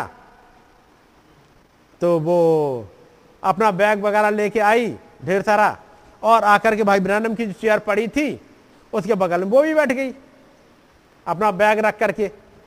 उसके बाल कटे हुए थे, वो आके बैठ गई भाई ब्रानम के बगल में। नहीं, उसके बाद देखा कि दो तीन लड़के चले आ रहे हैं, एक के बाल हिप्पी कंधे से लटक रहे, एक छल्ले नुमा सामने से लटक रहे थे और बड़े गंदे से लग रहे थे देखने में। आए और शर्ट को देखने लगे। वहां वो लेडी जो बगल में बैठी थी, उन्होंने भाई ब्रानम की तरफ इशारा करके कहा, क्या सोचते हो लड़कों के बारे में? क्योंकि हो सकता है वो क्रिश्चियन लेडी रही हो और उसने वो लंबे लंबे बाल देखे लड़कियों की तरह और छल्ले बने हुए लड़कों के, तो क्या सोचते उनके बारे में? भाई ब्रानम मालूम क्या कहते थे? बहन आपको शर्म आनी चाहिए, उन लड़कों को बाल बढ़ाने का उतना ही अधिकार है जितना आपको कटाने का उतना ही अधिकार है उनको बाल बढ़ाने का जितना आपको बाल कटाने का। आप भी उतनी ही दोषी हो उन्होंने ही वचन का तिरस्कार किया है, बाल बढ़ाने के द्वारा। आपने तिरस्कार किया बाल कटाने के द्वारा। और वचन के अकॉर्डिंग यदि कोई लेडी अपने बालों को कटाती है तो वचन के अकॉर्डिंग वो अपने सिर का अपमान करती है, और यदि सिर का अपमान किया तो उसके हस्बैंड को पूरा राइट है कि उसको तलाक दे दे। नहीं, ये बाल कटा लिया और बॉब कट हो गए, ये बड़ी आसान सी चीज हो? No sir, no madam. Bible के अकॉर्डिंग बहुत खतरनाक चीज है ये। आपका पति तलाक दे सकता है, तो वो दो मुंह हो जाए नीचे तो हो जाने दो, दो में हो जाए चार में हो जाए वो वैसे ही रहेंगे, बाल कटा नहीं सकते हैं वचन के अकॉर्डिंग। जहां कैंची चलाई आप वचन के अगेंस्ट में जा रहे हो। यही तो है, I still love the Lord Jesus, मैं यीशु मसीह को अभी प्यार करती हूं। I find but I find it so hard to serve. देखो, उसकी सेवा करना, उस वचन के अनुसार चलना बहुत मुश्किल है। जब मुश्किल है क्यों? क्योंकि मेरे भाई मेरी बहन, आप खुद चलना चाहते हो, उसको दे दो अपना कंट्रोल, वो चलाएगा। तो लड़कों को बाल बढ़ाने से और बहनों को बाल कटाने से नफरत आ जाएगी। बात समझ गए? चलेगा, आपने प्रचार सुना ये वाला, तीसरी आयत फिर से पढ़ना भाई। इसलिए तू जाकर लोगों में यह प्रचार करके सुना दे, जो कोई डर के मारे थरथराता हो वह गिलाद पहाड़ से लौटकर चला जाए। तब बाईस हजार लोग लौट गए और केवल दस हजार रह गए। कितने लौटे? बाईस हजार लौट गए, टू थर्ड लौट गए एक प्रचार के द्वारा। यह बड़ा खतरनाक प्रचार था। फिर उस प्रचार में बस एक दो लाइन ही नहीं प्रचार करी है जो लिखी है कि जो कोई डर के मारे थरथराता हो वो गिलाद पहाड़ से लौटकर चला जाए। वो क्या रहा होगा डर? आज के समय में नवी प्रचार करेंगे वो है marriage and divorce, painted face Jezebel, serpent seed, God head, baptism, mark of the beast. ये वो हैं प्रचार जिनसे एक भीड़, और फिर सबसे ज्यादा बड़ा प्रचार जिससे भीड़ गई वो था सात मोहरों का खुलासा, जहां उन्होंने बताया प्रकाश बाग छह एक और दो में पाए जाने वाला सफेद घोड़े का सवार क्राइस्ट नहीं बल्कि एंटी क्राइस्ट है। इसने बहुतों को हिला दिया। फिर जो पांचवी मोहर में जब उन्होंने बताया कि जो बेदी के नीचे प्राण वो कलीसियाई कालों में मारे गए क्रिश्चियंस नहीं है बल्कि वो यहूदी हैं जो आ, बदला लेने के लिए चिल्लाते हैं। क्रिश्चियन बदला लेने के लिए नहीं चिल्लाता। क्रिश्चियन स्टीफनस की तरह कहता है, वो नहीं जानते वो क्या कर रहे हैं, हे पिता ने माफ कर दे। वो यीशु मसीह की तरह कहते हैं, इन्हें माफ कर दे। लेकिन वहां पर है वो चिल्ला रहे हैं। और तब नबी ने समझाया क्यों, क्योंकि वो यीशु की गवाही के कारण नहीं मारे गए हैं। आपको मिलेगा मां यीशु की गवाही नहीं लिखा है, बाइबल ऐसी नहीं लिख दी गई। बाइबल खुदावंत की प्रेरणा के द्वारा और प्रकाशित वाक्य खुदाबंद खुद उपस्थित होकर लिखवा रहे हैं। तो एक प्रचार में तो लोग चले गए बाईस हजार, चली गई भीड़। आगे अभी भी बहुत ज्यादा हैं, ठीक है। तब पर अगला काम एक और करा, पढ़ो भाई। फिर यहोवा ने गिदोन से कहा, अब भी लोग अधिक हैं जी, उन्हें सोते के पास नीचे ले चल। थर्ड पुल में जाने के लिए अभी भी ज्यादा है, उस लड़ाई में जाने के लिए अभी भी ज्यादा है, क्योंकि इसमें तमाम वो हैं जो डींग मारेंगे। पहले डींग मार, घमंडी, अभिमानी, इन्हें निकालो। निकल रहा है कि नहीं? सरपेंट सीड प्रचार करा तो चले गए एक सज्जन जो डींग मार रहे थे। जब तक मैं भाई ब्रानम के साथ रहा था तब तक ठीक था, जब से मैंने इनके साथ जाना छोड़ दिया है तब से इनका दिमाग फिर गया है। वाह भाई वाह, क्या बढ़िया बात है, भाई ब्रैनम इनके चलाए चल रहे हैं। प्रेरणा स्रोत ये थे कि जब से इन्होंने भाई ब्रैनम ने इनको छोड़ा है तब से प्रेरणा बदल गई इनकी। बात समझ रहे? यानी ये लीड गाइड कर रहे थे भाई ब्रैनम को। कैसा था? नहीं, वो नबी किसी इंसान के चलाए नहीं चला, वो खुदावंद के चलाए चला। उन्हें दिक्कत ये होती थी, वो प्लान करते थे, भाई ब्रैनम कहते सॉरी खुदावंद मुझे वहां नहीं जाने दे रहे।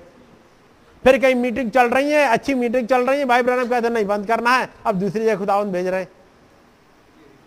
ये चीज ये चीज थी जो मुश्किल थी। ऐसे ही इन बाईस हजार के साथ मुश्किल थी कुछ, जो बाद में कहेंगे अरे वो गिदोन थोड़ी जीता, हम थे, गिदोन क्या कर लेते अकेले, यही करेंगे ये गिदोन क्या करते अकेले, हम थे, बत्तीस हजार लोग थे, ऐसे ही थोड़ी जीत के आ गए। हाँ ये मानते सामने भीड़ बहुत ज्यादा थी लेकिन हम भी लड़ाकू थे। तो खुदावंद क्या ऐसे वाले आ, उनका नेचर देखो दूसरी आयत में। तब यहोवा ने गिदोन से कहा जो लोग तेरे संग हैं वे इतने हैं कि मैं मिधानियों को उनके हाथ नहीं कर सकता। जी क्यों नहीं कर सकते प्रभु, भीड़ से आपको दिक्कत क्या है? आगे नहीं तो इजराइल यह कहकर मेरे विरुद्ध अपनी बड़ाई मारने लगेंगे कि हम अपने ही भुजबल के द्वारा बचे हैं। कैसे बचे हैं? ये मारेंगे, खुदावंद के नेचर को जान रहे। और गिदोन के साथ जब ये लड़ाई में जा रहे हैं, खुदावंद ऐसे किसी को नहीं रखेंगे, नहीं रख रहे। ये फिर से पढ़ना भाई। नहीं तो नहीं तो इजराइल यह कहकर मेरे विरुद्ध अपनी बड़ाई मारने लगेगा कि हम अपने ही भुजबल के द्वारा बचे हैं। किसके विरुद्ध बड़ाई मारेंगे? ये खुदा के खिलाफ। खुदावंद को मालूम इनका नेचर। ये बुलाए गए, बुलाए तो ये भी भीड़ आ गई, क्योंकि एक नरसिंगा फूका फूका गया था और वो था आ, पिछला अध्याय छह अध्याय और उसकी तैतीस आयत से पढ़ो जरा। इसके बाद जब मिद्यानी और अमालेकी और पूर्वी इकट्ठे हुए और पार आकर इजराइल की तराई में डेरे डाले, तब यहोवा का आत्मा गिदोन में समाया और उसने नरसिंगा फूका। तब अभी एजेरी उसकी सुनने के लिए इकट्ठे हुए, फिर उसने समस्त मनस्से के पास अपने दूत भेजे और वे भी उसके समीप इकट्ठा हुए। और उसने आसेर, जबूलून और नप्ताली के पास भी दूत भेजे, तब वे भी उससे मिलने को चले सब आए। चले आए, सब चले आए। नरसिंगा फूकता गया, भीड़ की भीड़ इकट्ठी हो गई। मिरेकल सुनते गए, भीड़ चलती आई। जब भीड़ आ गई, ये आएंगे जो अपनी, क्योंकि जब बातचीत कर रहे होंगे, खुदावंद की बातचीत सुन रहे होंगे। जब बत्तीस बत्तीस हजार आके इकट्ठे हुए तो अपनी बड़ाई मार रहे। खुदावंद क्या इन्हें भेज दो। अब तीसरी आयत पे आओ, साथ अध्याय के।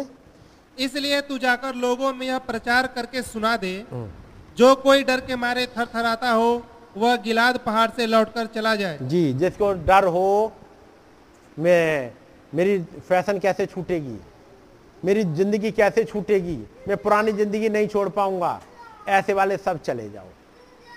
मैं डिनोमिनेशन में जाता था, वहां से मेरी नौकरी छूट जाएगी, लौट जाओ भाई। जिस किसी को डर हो वो लौट जाओ। आगे, जो कोई डर के मारे थरथराता हो वह गिलाद पहाड़ से लौटकर चला जाए। तब बाईस हजार लोग लौट गए और केवल दस हजार रह गए। जी। फिर यहोवा ने गि, गिदोन से कहा अब अभी लोग अधिक हैं, उन्हें सोते के पास नीचे ले चल, वहां मैं उन्हें तेरे लिए परखूंगा और जिस और जिस जिसके विषय में मैं तुझसे कहूं यह तेरे संग चले वह तो तेरे संग चले और जिस जिसके विषय में मैं कहूँ यह तेरे संग ना जाए वह ना जाए। तब वह उनको सोते के पास नीचे ले गया। वहां यहोवा ने गिदोन से कहा जितने कुत्ते के समान जिभ से पानी चपड़ चपड़ करके पिए उनको अलग रख, और वहां वैसा ही उन्हें भी जो घुटने टेक कर पिए। जिन्होंने मुंह के हाथ लगा चपड़ चपड़ करके पानी पिया उनकी तो गिनती तीन सौ ठहरी और बाकी सब लोगों ने घुटने टेक कर पानी पिया। जी, अब तीन सौ ने कुत्ते की नाई जीभ से पानी चपड़ चपड़ के पिया और बाकी ने घुटने टेक दिए। पढ़े, बाकी ने घुटने टेक दिए और तब पानी पिया। ये तीन सौ घुटने टेक के पानी नहीं पी रहे।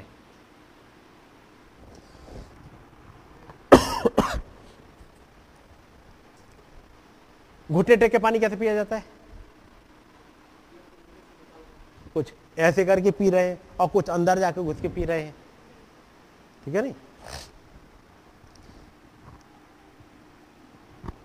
चौथी आयत एक बार फिर से पढ़ लो। फिर यहोवा ने गिदोन से कहा, अब भी लोग अधिक हैं, उन्हें सोते के पास नीचे ले चल जी, वहां मैं उन्हें तेरे लिए परखूंगा। अब वहां पर मैं तेरे लिए, कौन तेरे साथ चलेगा जो डींग नहीं मारेगा, कौन है जो तेरी सुनेगा। बाईस हजार तो वो लौट गए जो मेरे विरुद्ध तक बोलने को तैयार थे, बाईस हजार वो लौट गए जो अपनी सेकी मारेंगे, खुदा तक को किनारे करेंगे। अब मैं वो देख रहा हूं जो खुदा को तो मान रहे हैं दस हजार, लेकिन तुझे नहीं मानेंगे लीडर। अब मैं ऐसे लोगों को रखूंगा जो तुझे लीडर तो माने। दस हजार ये वो लोग हैं जो खुदा से प्यार करते हैं, खुदा के खिलाफ नहीं बोलेंगे। बाईस हजार तो वो थे जो खुदा के खिलाफ भी बोल रहे थे, अपनी तारीफ, यानी उन्हें खुदा से मतलब नहीं है, उनके अंदर जरा सा भी खुदा नहीं।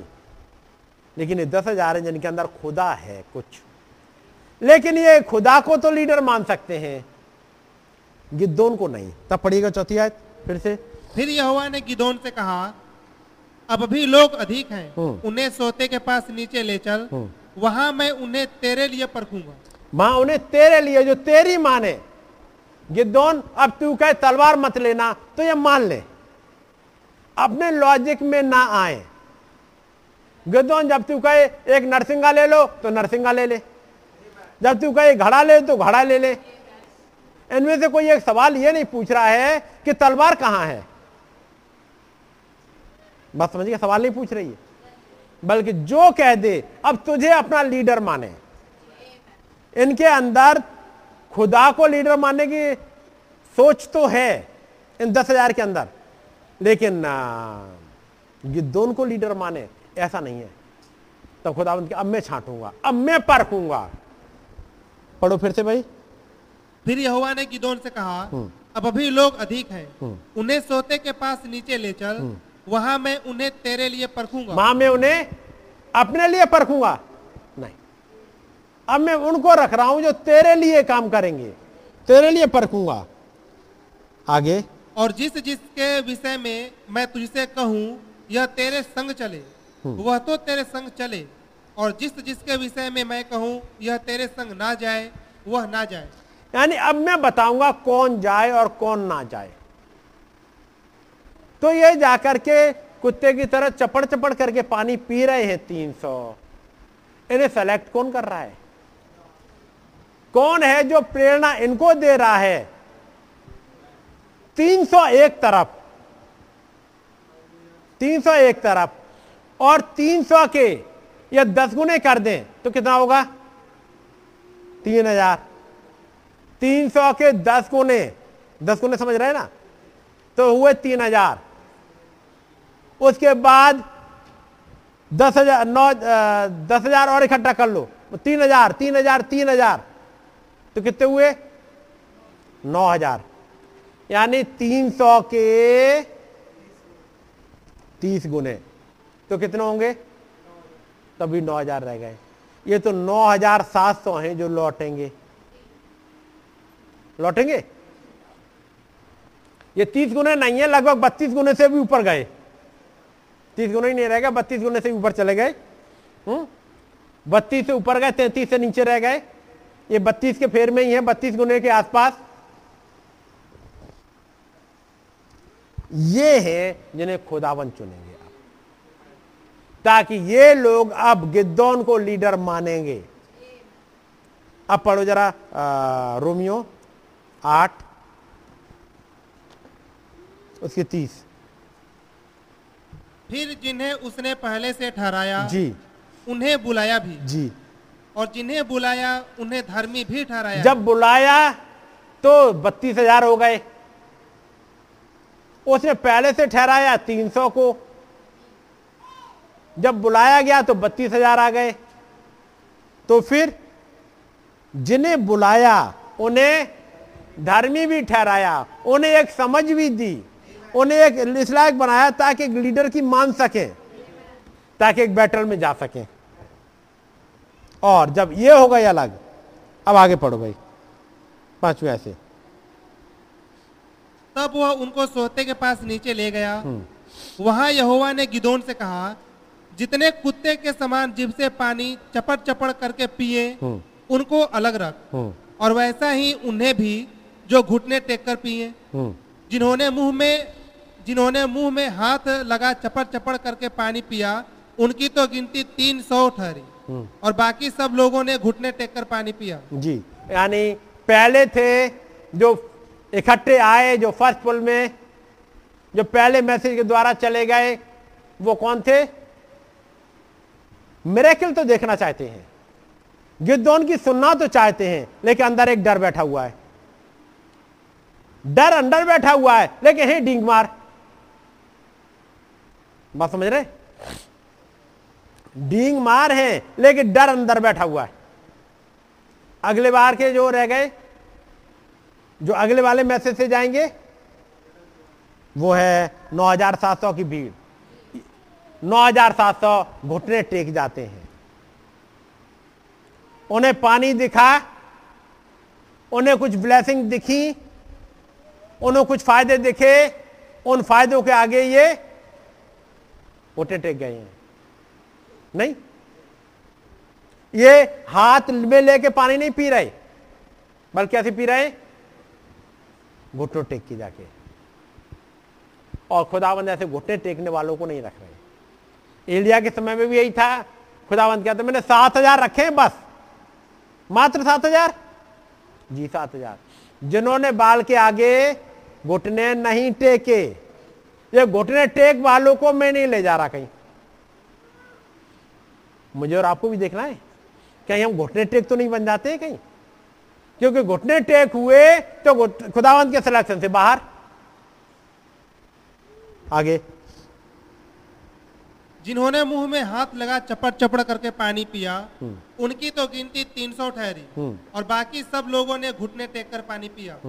तब यहोवा ने गिदोन से कहा, इन तीन सौ चपड़ चपड़ करके पीने वालों के द्वारा मैं तुझको छुड़ाऊंगा, और मिधानियों को तेरे हाथ में कर दूंगा, और अन्य सब लोग अपने अपने स्थान को लौट जाएं। तब उन तीन सौ लोगों ने अपने साथ भोजन सामग्री ली और अपने अपने नरसिंगे लिए, और उसने इजराइल के अन्य सब पुरुषों को अपने अपने डेरे की ओर भेज दिया, परंतु उन तीन सौ पुरुषों को अपने पास रख छोड़ा, और मिद्यान की छावनी उसके नीचे तराई में पड़ी थी। जी, अब यहाँ पर तीन सौ है, बाकी सब चले गए। अब जब गिदोन बात करेंगे पंद्रहवीं आयत से।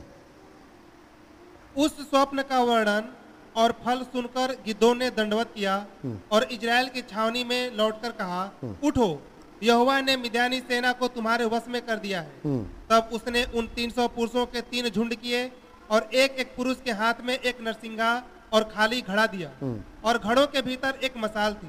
फिर उसने उनसे कहा, मुझे देखो और वैसा ही करो। मुझे देखो और वैसा ही करो, दूसरे शब्दों में मेरी सी चाल चलो, जैसे मैं चल रहा हूं, जैसे मैं कर रहा हूं वैसे करो। मुझे देखते रहना बड़े गौर से, जैसे मैं कर रहा हूं वैसे तुम करते रहना। उसका मतलब फिर इन्हें अपनी निगाहें हर समय गिदोन की तरफ लगानी पड़ेंगी, हर समय लगी रहेंगी गिदोन की तरफ। ये अपनी बातचीतें मशगूल नहीं होंगे, ये बड़े अलर्ट हैं हर उस घटना को देखने के लिए, हर एक कुछ उस एक्शन के लिए, जैसा जैसा जबकि इन्हें मौका मिलेगा, जबकि गिदोन कहेगा जाने के लिए, ये नहीं जा रहे। जब एलिया के साथ एलिसा चल रहा है, कुछ और भी भीड़ चल रही है साथ में, उन्हें भी पता है कि एलिया उठाए जाने पर है, लेकिन एक जगह के बाद आगे नहीं बढ़ रहे। हमारा ग्रुप यहीं तक है, आगे हमारे लीडर ने मना किया, वहीं रुक गए। लेकिन ये वहां पर गिलगाल, बेतेल और यरियो होते हुए यरदन नदी तक ये चले जा रहे हैं, एक लीडर को फॉलो करते हुए। क्योंकि एलिया ने कहा था, या तू मेरे उठाए जाने को देखता रहे तो ये सब कुछ होगा। ये उठाए जाने को देखना जरूरी था। एलिया ने उठाया जाना देखा। एलिया एलिया का उठाया जाना एलिसा ने देखा, और जब एलिसा देखता रहा वो सामर्थ एलिसा पे आ गई। यीशु मसीह को उठाए जाने का कुछ ने देखा, वो सामर्थ्य इन पे आ गई। आ गई आगे, फिर उसने उनसे कहा, मुझे देखो और वैसा ही करो। सुनो, जब मैं उस छावनी के छोर पर पहुंचूं, तब जैसा मैं करूं वैसा ही तुम भी करना। जैसा मैं करूं वैसा ही करना। तीन टुकड़ियां बना ली, अलग अलग अलग अलग जगह भेज दी। समय रात का है, कैसे देखोगे? पढ़ो आगे अठारह। अर्थात जब मैं और मेरे सब संगी नरसिंगा फूके, तब तुम भी छावनी के चारों ओर नरसिंगे फूकना और ललकारना, यहोवा की और गिदोन की तलवार। हाँ, ये हम चिल्ला सकते हैं, यहोवा की तलवार। हम एक इंसान को ऊंचा नहीं उठा सकते, लेकिन ये तीन सौ नहीं करेंगे। तीन सौ को पता है या हम नाम गिदोन का ले रहे हैं तो भी गिदोन को ऊंचा नहीं उठा रहे हैं। इनके पास एक समझ है कि इस युग में वो महान खुदाबंद, वो यहोवा शालूम इस गिदोन में उतर आया है। इसलिए अब जो कुछ बात होगी, जो भी छुड़ौती आएगी, वो गिदोन के द्वारा ही आएगी। ये गिदोन ही है जिसने कहा तुम मेरी सी चाल चलो। इसलिए ये नहीं कह रहे, हम ये नहीं कहेंगे। हम ये कह सकते हैं यहोवा की तलवार, यहोवा की तलवार। लेकिन गिदोन का नाम लेते ही गला फंसता है, लेकिन इनका नहीं फंसता, इन तीन सौ का नहीं फंसता। ये वो नहीं है जो पहले पुल की घटना देखे चले गए हों, ये वो नहीं है जो दूसरे पुल तक आए और जब उनके ही भेद खुलने लगे, जब उनके ही जिंदगी के सामने आने लगी, उनने कहा इससे तो दूर रहो। लेकिन ये वो है, जैसा गिदोन कहेगा आप वैसे करेंगे। हम्म, क्यों? ये पुकार क्या रहा है अठारहवीं आयत में? अर्थात जब मैं अपने सब संगी नरसिंगे नरसिंगा फूके, तब तुम भी छावनी के चारों ओर नरसिंगे फूकना और ललकारना, यहोवा की और गिदोन की तलवार। क्या ललकारना? यहोवा की तलवार। और वही तलवार अब गिदोन के हाथ में आ गई है। ये तलवार ने अपनी जगह शिफ्ट करी है। ये कभी गिदोन के हाथ में होती थी, अब ये ये यहोवा के हाथ में होती थी, अब ये गिदोन के हाथ में आ गई है। यही तो हुआ उन्नीस सौ तिरसठ में, उस जनवरी फरवरी महीने में जब वो ऊपर पहाड़ पे गए हैं और अब आ जाती है। ये महाराजा की तलवार है, द किंग स्वॉर्ड है। लेकिन अब अभी भाई ब्रानम के हाथ में है, अभी भाई ब्रानम के हाथ में है, तो फिर अब चलेगी आगे। और वो तलवार थी क्या? सात मोहरों का भेद। क्योंकि कहीं पे तलवार दिखेगी, प्रकाश बाकी में दिखेगा और उसके हाथ में सात तारे, उसका मतलब दाहिने हाथ में वो सात तारे, और एक जगह दिख जाएगा उसके हाथ में खुली किताब, एक जगह दिख जाएगा वो हाथ में तलवार, एक जगह दिखेगा हाथ में हसुआ है। क्या उसके हाथ में? नीति वचन में पढ़ोगे उसके दाहिने हाथ में दीर्घायु है, जीवन है, पढ़ाई। तो उसके फिर दाहिने हाथ में है क्या? वो एक खुली किताब, एक वो भेद, एक वो रेवलेशन जिसमें वो तलवार का भेद पाया जाता है, जिसमें दीर्घायु का भेद पाया जाता है, इसी में सात कलीसियाई दूतों का भेद पाया जाता है, इसी में कटनी का भेद पाया जाता है, इसी में तो सब कुछ पाया जाता है। उस मार्टी एंजल के हाथ में है। और जब इसको यह समझ में आ गया, किसी को ये तीन सौ की समझ में आ गया, इन्हें कहते ही दिक्कत नहीं आती। अब ये पुकारें यहोवा की तलवार, गिदोन की तलवार। ये दो तलवारें नहीं है, याद रखिए, दो तलवारें नहीं है, ये तलवार एक ही है। ये यहोवा के हाथ से चलते हुए अब ये गिदोन के हाथ में है। ठीक है? नहीं, तलवार यहोवा की किसके हाथ में आ गई? गिदोन के हाथ में। उन्नीसवीं आयत से, बीच वाले पहर के आरंभ में जो ही पहरुओं की बदली हो गई, त्यों ही गिदोन अपने संग के सौ पुरुषों समेत छावनी के छोर पर गया और नरसिंगे को फूंक दिया और अपने हाथ के घड़ों को तोड़ डाला। जी, इसने क्या करा? पुकारना क्या है? यहोवा की तलवार और गिदोन की तलवार। ये क्यों नहीं पुकारा? यहोवा का नरसिंगा और यहोवा का घड़ा, हाथ में तो घड़ा है, हाथ में तो घड़ा है भाई, हाथ में तो मसाल है। पढ़ रहे हैं उन्नीस साल पढ़िएगा। बीच वाले पहर के आरंभ में जो ही पहरुओं की बदली हो गई थी, त्यों ही गिदोन अपने संग के सौ पुरुषों समेत छावनी के छोर पर गया और नरसिंगे को फूंक दिया और अपने हाथ के घड़ों को तोड़ डाला। जी आगे। तब तीनों झुंडों ने नरसिंगों को फूंका और घड़ों को तोड़ डाला और अपने अपने बाएं हाथ में मसाल और दाहिने हाथ में फूंकने को नरसिंगा लिए हुए चिल्ला उठे, यहोवा की तलवार और गिदोन की तलवार। अब पूछो तलवार किसके पास है? चिल्ला तो रहे गिदोन की तलवार, यहोवा की तलवार, अब गिदोन के हाथ में और वहां तलवार है ही नहीं, तो था क्या हाथ में? अब वो नरसिंगा, एक आवाज, एक आवाज फूंक रहे हैं और ये आवाज से दुश्मन भाग रहे हैं। ये आवाज से एक तुरई का, एक नरसिंगा फूंक गया, एक तुरई फूंक गई, जिससे दुश्मन अपने आप खत्म हो रहे हैं। अब ये भेद कौन समझाए उन आ, जो लौट गए इकतीस हजार सात सौ को? बत्तीस हजार में से इकतीस हजार सात सौ तो लौट गए। उनकी समझ में ये नहीं आएगा कहीं तो तलवार नहीं है। भाई ब्राना, वो राजा की तलवार आई थी फिर आपके हाथ से गायब हो गई,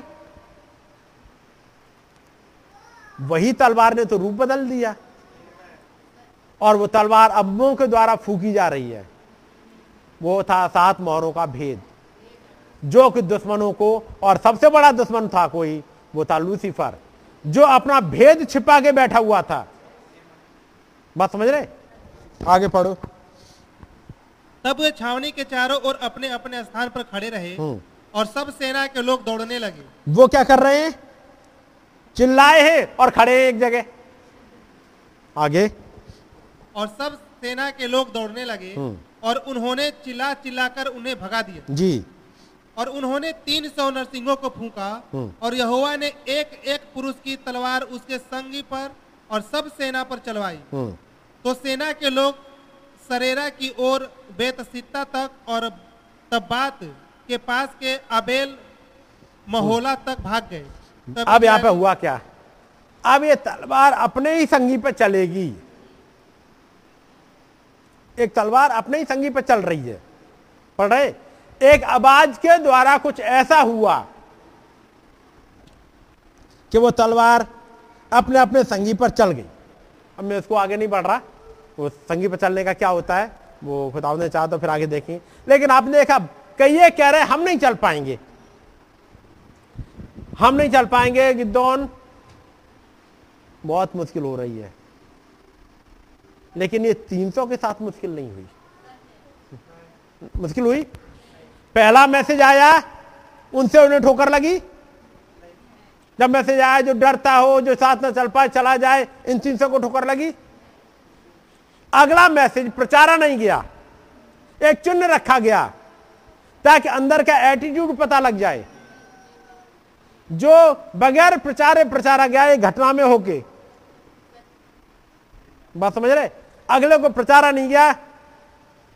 लेकिन अब यहां पर ये गिदोन है, ये कुछ अपने लोगों को रख रहा है ऑब्जर्व करने के लिए, क्योंकि दस हजार की भीड़ में से छांटना है तीन सौ को।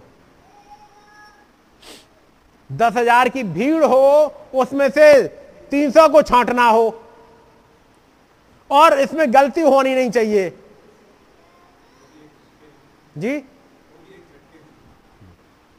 तब पानी पीने जा रहे हैं और गलती ना हो, छांट के अलग कर देना है। इसलिए खुदावंद ने कहा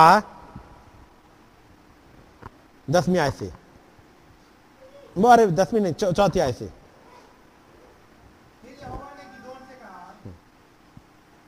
आगे। फिर यहोवा ने गिदोन से कहा, अब भी लोग अधिक हैं, उन्हें सोते के पास नीचे ले चल, वहां मैं उन्हें तेरे लिए परखूंगा और जिस जिसके विषय में मैं तुझसे कहूँ यह तेरे संग चले वह तो तेरे संग चले, और जिस जिसके विषय में मैं कहूँ यह तेरे संग ना जाए वह ना जाए।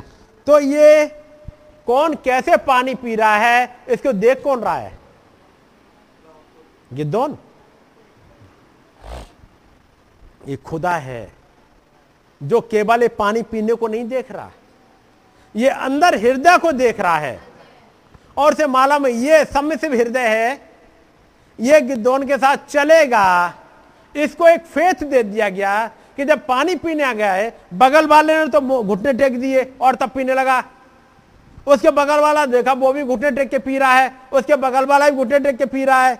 इसको अंदर कुछ हुआ, उनमें मैं तो ऐसे भर के पीऊंगा। बात समझ गए? जो पढ़ा तो रोमियो आठ पढ़ो फिर से, आठ तीस।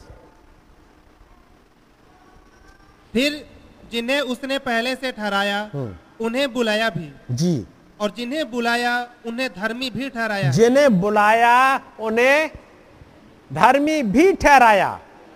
हर एक बुलाने वाले को नहीं, जो भीड़ चली आई। बुलाए तो खुदाबंद ने तीन सौ ही थे, खुदाबंद की काउंटिंग में तो तीन सौ ही है। ब्राइड का एक हिस्सा ही है जाने वाला, लेकिन भीड़ आ गई सब। जैसे मिस्र से निकलते वक्त आ गई, जैसे जब यीशु मसीह ने खाना खिलाया तो भीड़ आ गई खाना खाने के लिए। आज उसमें से छांटे कैसे? तो कुछ कर देते हैं प्रभु, कुछ मैसेज प्रचार कर देते हैं, कुछ घटनाओं को बोल देते हैं, और वो घटनाएं कुछ ऐसा करती हैं कि अपने आप अलग होने लगते हैं। ऐसे हुआ या? क्योंकि वहां लिखा है जिन्हें बुलाया उन्हें धर्मी भी ठहराया। किसने?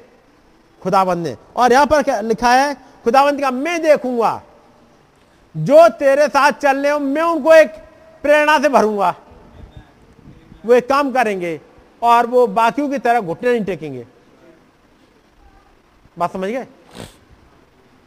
खुदावंद ने कहा था एलिया से, मैंने सात हजार को रख छोड़ा है। ऐसे लिखा है, मैंने मैंने सात हजार को रख छोड़ा है जिन्होंने बाल के आगे घुटने नहीं टेके। ये मैंने करके रखा है। उसका मतलब ये क्रिश्चियन लाइफ ये आपके करने पर नहीं होती, ये खुदावंद के करने पर होती है। और जिसको खुदावंद लेके चले, मैं पढ़ रहा हूं यहां पर,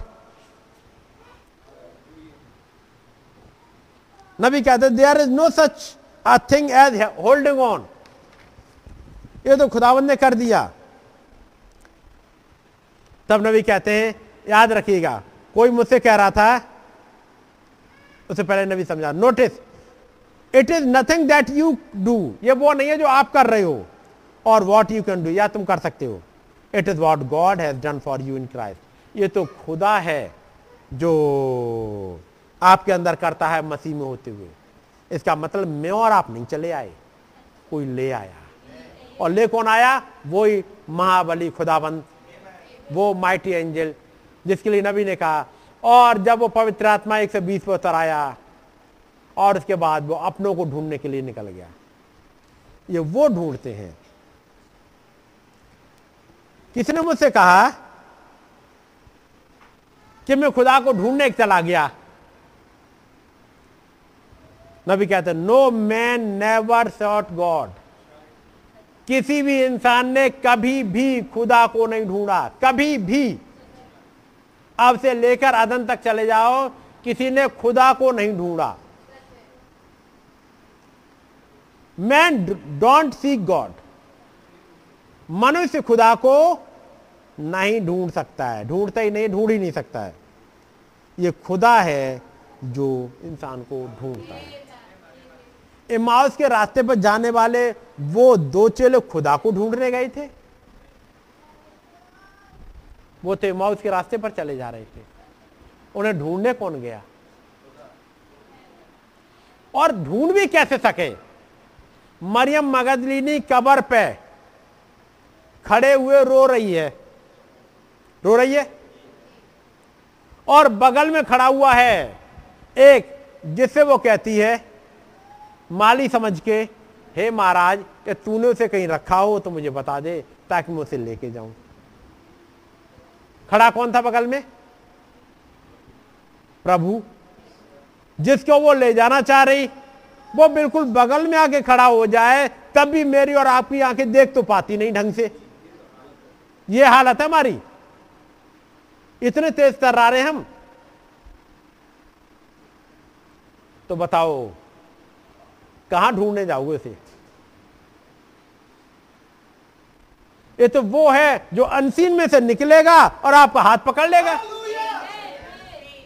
ये आप कहां से ढूंढने चले जाओगे? कहां ढूंढोगे भाई? कोई है जगह ऐसी? जब इमाउस के रास्ते पर जाने वाले दोनों चेले लौट रहे थे, वो ही खुदाबंद जो उनके साथ साथ चल रहा था, अब लौटते वक्त उनको अकेला छोड़ेगा या साथ चलेगा? क्योंकि यरूशलेम में जब पहुंचे हैं तो वहां है वो, तो फिर साथ में लौटा कौन? ऐसा महान खुदाबंद होने के बाद भी जब वे इम्माउस के रास्ते पर जाने वाले चेले, यदि वो यदि वो जो नॉर्मल इंसान की स्पीड होती है वो छह किलोमीटर पर आवर मानी जाती है, यानी एक मिनट में वो दस मिनट में एक किलोमीटर नॉर्मल स्पीड यही मानी जाती है। नॉर्मल चलने वाला इंसान दस मिनट में एक किलोमीटर चल जाएगा, यानी छह किलोमीटर चल जाता है।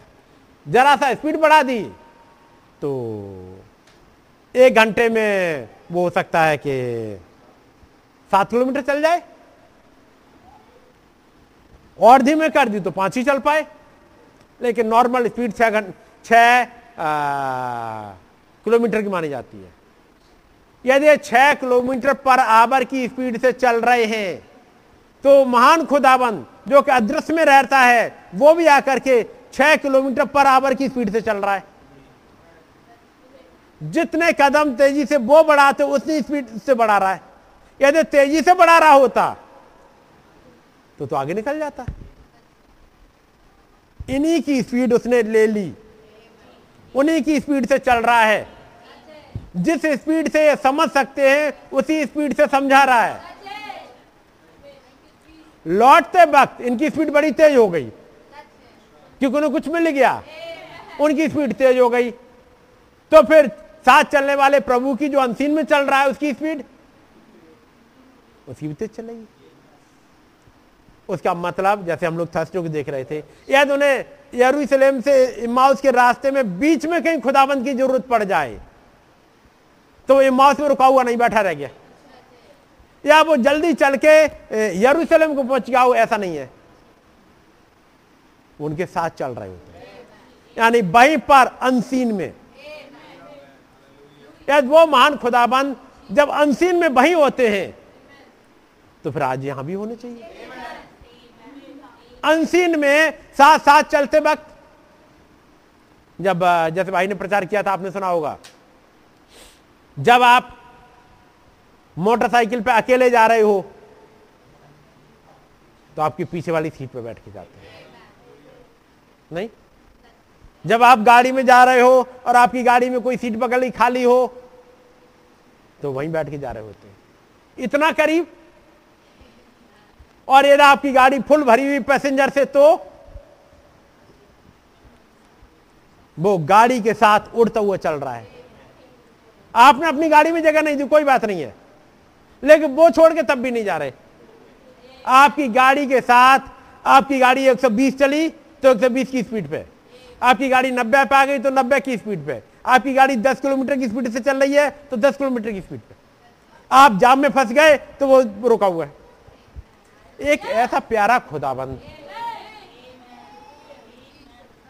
आप सोचो कितना प्यार किया है प्रभु ने और कितने ज्यादा साथ चल सकते हैं। इतने साथ ना तो पेरेंट्स चल सकते हैं, ना कोई दोस्त चल सकता है, लेकिन ये खुदावंद इतना करीब होके चलते हैं। और नबी कहते हैं कभी भी इंसान ने खुदा को नहीं ढूंढा। वो कहते हैं क्या धन की वाटिका में जब गुनाह हो गया था तो वहां पर आदम नहीं है जो दौड़ता भाग रहा हो, चिल्ला रहा हो, father father where are you? आदम नहीं है।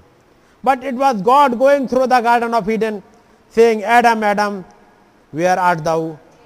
ये खुदाबंद ने ढूंढा है, आदम आदम तू कहाँ है? और आदम अपने आप को छिपा रहा है। एक तब बात कर रहे हैं, एक जीवन है, एक जिसे कहते हैं नया जन्म। यदि नया जन्म मिल जाए तो चीज़ें फ़र्क होती हैं। वो एक घटना को बताते हैं, इससे पहले वो नबी बात करते हैं और कहते हैं खुदावंद ने अनुग्रह में होते हुए हमारे लिए प्रॉफिट रख दिए, हमारे लिए अपोस्टल्स रख दिए, हमारे लिए टीचर, एवेंजलिस्ट और चर्च ऑफिस रख दीजिएगा रख दिए हैं। और तब खुदाबंद अपने अनुग्रह का एक हिस्सा दे देता है, एक अनुग्रह एक हिस्सा जो अनुग्रह का चाहिए पास्टर बनने के लिए वो उसमें डाल दिया। अपने एट्रीब्यूट एक जो कि एवेंजलिस्ट के लिए चाहिए वो एक एवेंजलिस्ट में डाल दिया, अपना ही एक पोर्शन एक प्रॉफिट में डाल दिया। और उसके बाद चर्च के कुछ ऑफिस हैं, तब वो चर्च ऑफिस वालों को चुनता है और आपकी ऑफिस कौन सी है उसके अकॉर्डिंग आप में डाल दिया ताकि आप उस ऑफिस में फिट हो सको। जैसे ऑफिस हैं उस ऑफिस के हिसाब से ही टेस्ट होते हैं, उस ऑफिस के हिसाब से ही आपको जांचा परखा जाता है, होता है यही। उसी ऑफिस के अकॉर्डिंग मान लो जब यूनिवर्सिटी में आप गए, यूनिवर्सिटी में क्लर्क है उसको ट्रेंड किया जाए यूनिवर्सिटी के क्लर्क की जो कि एडमिशन के सेक्शन में है, एक यूनिवर्सिटी एक यूनिवर्सिटी का उसी यूनिवर्सिटी के clerk same grade pay exam के सेक्शन में है, एक कहीं दूसरे वाले सेक्शन में है, क्या सबकी ट्रेनिंग एक ही जैसी होगी? जो एग्जाम में जरूरत होगी उसको वो वाला हिस्सा डाला जाएगा ट्रेनिंग में ताकि एग्जाम का काम परफेक्टली कर पाए, ये एडमिशन का काम कर पाए, ये जो बैंक वाला क्लर्क है उसको बैंक के हिसाब से कर पाए। हो सकता है ग्रेड एक ही हो लेकिन जो उनको ट्रेनिंग दी गई, जो हिस्सा उनमें डाला गया, मैं कहूंगा ये तो लोग डाल रहे हैं ट्रेनिंग के द्वारा एक नॉलेज, एक महान खुदाबंद अपना हिस्से को डाल रहा होता है उसके अकॉर्डिंग जहां के लिए जरूरत है, जो ऑफिस खुदाबंद ने रखा उसके अकॉर्डिंग और जहां आप रह रहे हैं उसके अकॉर्डिंग आपके अंदर डालेंगे खुदाबंद। ये खुदाबंद करते हैं अनुग्रह में होते हुए। और तब नबी कहते हैं कि आप लोग जो मिशिगन के हो यहाँ पर ढेर सारे फल उगते हैं और आपने देखा होगा कि जो आप ढेर सारे फल उगाते हो, चेरी, एप्पल और तमाम चीज़ें, आपने देखा है वो छोटा सा पेड़ है, वो छोटा सा पेड़ क्या आपको उसमें कहीं पे भी वो उसमें डालियाँ उसमें फल जैसे एप्पल का पेड़ क्या दिखते हैं छोटे से पेड़ में? नबी कहते हैं लेकिन वो वहीं पे है। यदि नहीं है तो कहां से आए? क्या बाहर से कहीं से डाले गए थे? उसमें उसी में थे, ये खुदाबंद ने रखे हैं पहले से ही।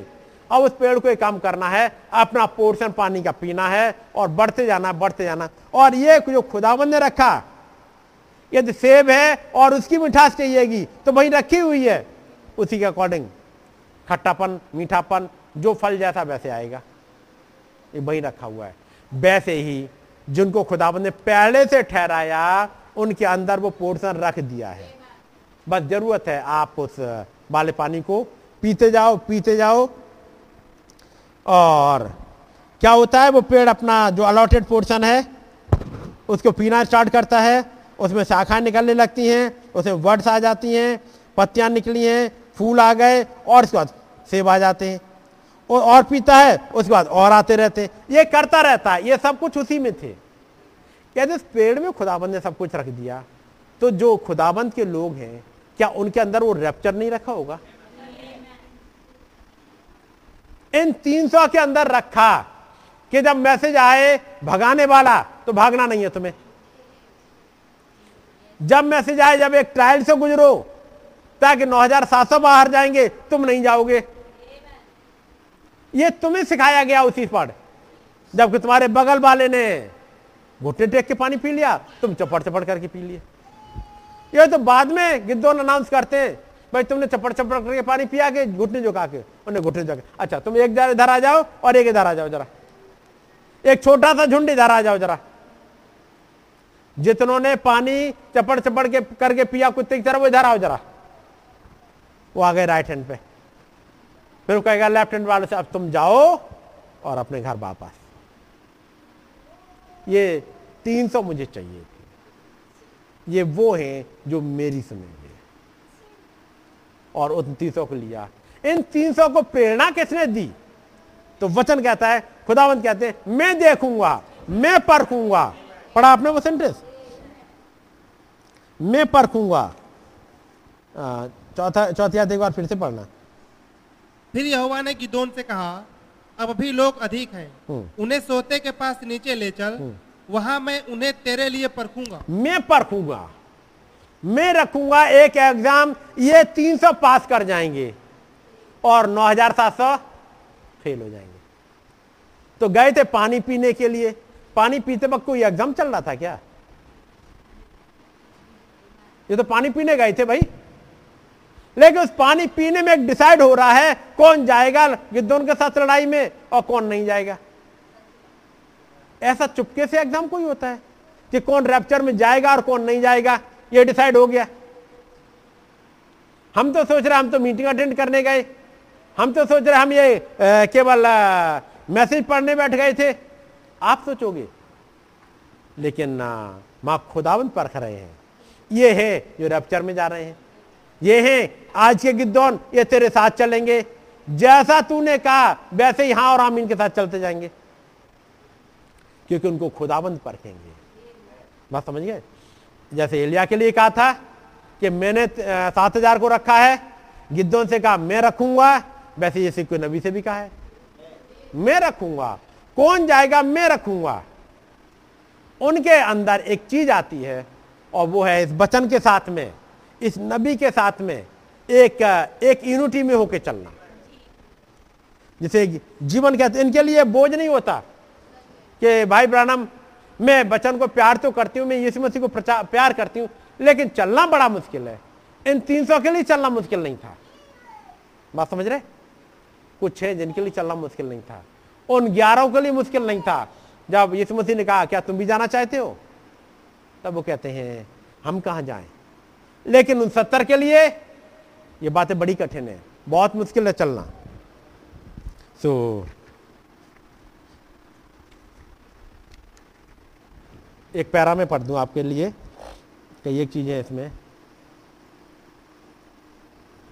नबी कहते हैं पैरा नंबर छब्बीस, Christianity is not something, God is not one you have to वेग and cry and plead and fast and starve and everything like that to get it, certainly Lord. मसीहत ऐसा नहीं है कि खुदा से आप हम, हमेशा मांगते रहो भिखारी की तरह बैग, या रोते रहो, प्लीड करते रहो, फास्टिंग करते रहो, भूख भूख से मरते रहो। नबी कहते हैं मैं फास्टिंग को डिग्रेड नहीं कर रहा, फास्टिंग एक अपनी जगह है, लेकिन वो आगे बताएंगे कई एक ने कर दिया चालीस दिन का फास्ट रखना है, चालीस दिन का फास्ट रख रहा है, भूखे हैं, तड़प रहे हैं भूख से और फास्ट चल रहा है। तो ये फास्ट किस बात का है? आप गिनते जा रहे हैं, दो दिन हो गए, अभी अड़तीस दिन और हैं, फिर तीन दिन हो गए, अभी सैंतीस दिन और हैं, अभी और कितना और रखना है। अभी अब पेट साथ नहीं दे रहा, अरे नहीं दे रहा तो खाना खा लो, कुड़कुड़ा क्यों रहे हो? इस वाले फास्ट से खुदावंद खुश नहीं हो रहे। फास्ट वो चाहिए जिसमें आप फीस्ट मना सको। नबी कहते हैं मैं I am not degrading a fast.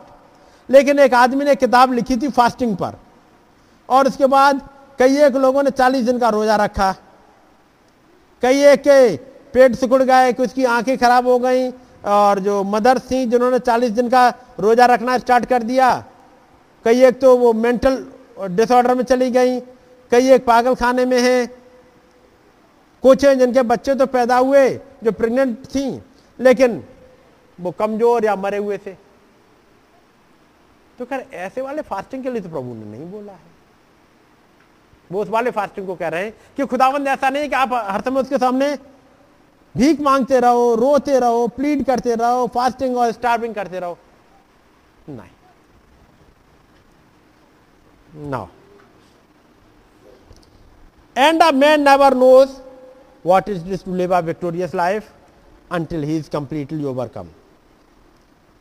एक आदमी पर नंबर अट्ठाईस, एक आदमी कभी नहीं जानता है कि विक्टोरियस लाइफ क्या होती है, जब तक वो कंप्लीटली ओवरकम ना कर ले। किसके ऊपर? Who himself. किसके ऊपर? अपने ऊपर। That is the biggest enemy you got in your self. वो सबसे बड़ा दुश्मन है, वो हो आप खुद। और वो आप खुद हो कैसे, तब नबी समझाते हैं, there is two parts of you. आपके दो हिस्से हैं, टू दो फैकल्टी हैं। एक है पुराना कपटी जीवन, पुराना कपटी जीवन जो बाइबल में हमेशा डाउट करता रहता है। तब नबी समझाते हैं, वो साइंस की तरफ देखता है। जब बाइबल में लिखा है कि खुदाबंद ने पृथ्वी को निकाला पानी में से, तो सूर वो वहां पर एक रोशनी थी, खुदा ने कहा उजाला हो, और तीसरे दिन उजाला बना रहा है खुदाबंद। आपने पढ़ा होगा, तीसरे दिन उसने सूरज को और चांद को बनाया। तब साइंस ने बताया, किसी जन ने बताया ऐसा हो ही नहीं सकता, बाइबल को वो सब मिक्सअप कर दिया है, बगैर सूरज के रोशनी नहीं हो सकती। No light in the earth, बिना सूरज के कोई पृथ्वी पे जीवन नहीं था। तो नबी कहते उन्हीं के एक्सरे ने उन्हें डिस्प्रूव कर दिया है। बाइबल ने कहा है your whole body is full of light meters, तुम्हारा पूरा का पूरा शरीर लाइट मीटर से बना हुआ है। ये कैसे बनता है? ये तीन, इस आयाम में जिसमें हम रह रहे हैं, ये तीन डायमेंशन से काम कर रहे थे, लाइट, मैटर और टाइम। यही चल रहा है, तो फिर लाइट तो है ही है, बगैर इसके चलेगा कैसे? तो नबी कहते हैं उन्हीं के साइंस ने डिसअप्रूव किया है। और वो क्या करा? कोई कहता तुम तो पागल हो, साइंस कहती है वो तो पागल हो गए हैं। लेकिन जो एक्सरे है वो आर्टिफिशियल लाइट यूज ही नहीं करता, इट यूजेस योर लाइट। ये तो आपकी रोशनी यूज करता है, एक्सरे से ये आपकी रोशनी यूज करता है। The x ray is the light that is light meter that is your own body. You are not made up but you are made up of petroleum and cosmic light and atoms. आप petroleum, cosmic light, atom से बने हुए हो। तो जब आप light के बने हुए हो, जब ये शरीर तक तो लाइट से बना हुआ है, ये हिस्सा है इस पृथ्वी का, तो फिर बगैर सूरज के इस पृथ्वी में रोशनी कैसे आती होगी?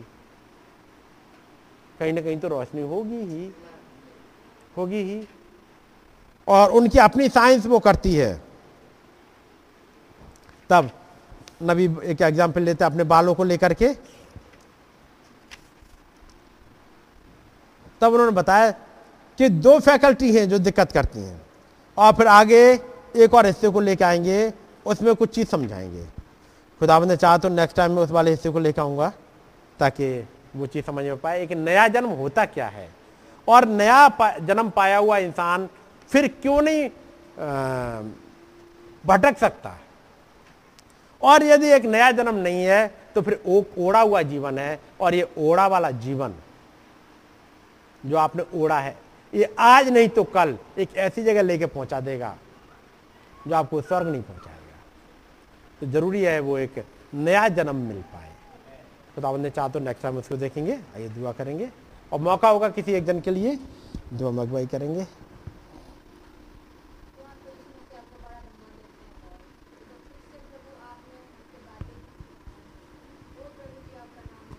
Thank you Lord.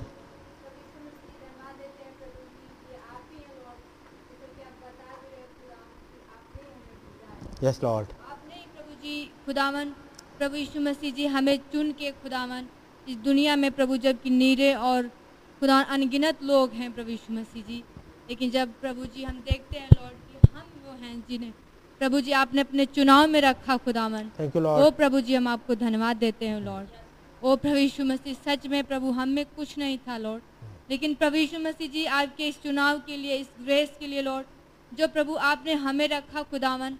प्रभु यीशु मसीह जी आज जबकि हम आपके वचन में पाए जाते हैं प्रभु जी, ओ गॉड हम आपके इस प्रेम के लिए सच में आभारी हैं लॉर्ड। yes, आज सुबह आपने हमारे लिए रखा प्रभु कि हम प्रभु जी आपके पास आ सके खुदावन। yes, ओ प्रभु यीशु मसीह जी, कैसे आप बता रहे थे कि आप हमारी स्पीड के जैसे प्रभु जी जैसे हमारी स्पीड होती है वैसे आप चलते हैं खुदावन।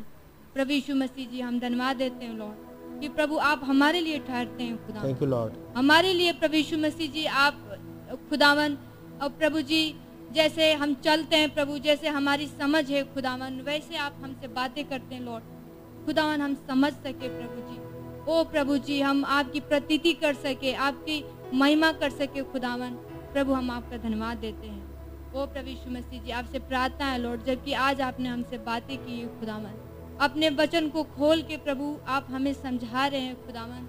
और आप नहीं चाहते हैं प्रभु जी कि हम खुदावन आपकी आत्मा से वंचित हों प्रभु जी। ओ लॉर्ड, ओ प्रभु आज आपके सम्मुख हैं लॉर्ड कि प्रभु जी आप आपसे प्रार्थना है प्रभु कि हमें अपने और आत्मा से भर दें लॉर्ड। ओ प्रभु यीशु मसीह जी अंदर से बाहर खुदावन प्रभु जी कोई भी ऐसा पार्ट ना हो कि जो खुदावन प्रभु जी आपकी आत्मा के बगैर वंचित पाया जाए।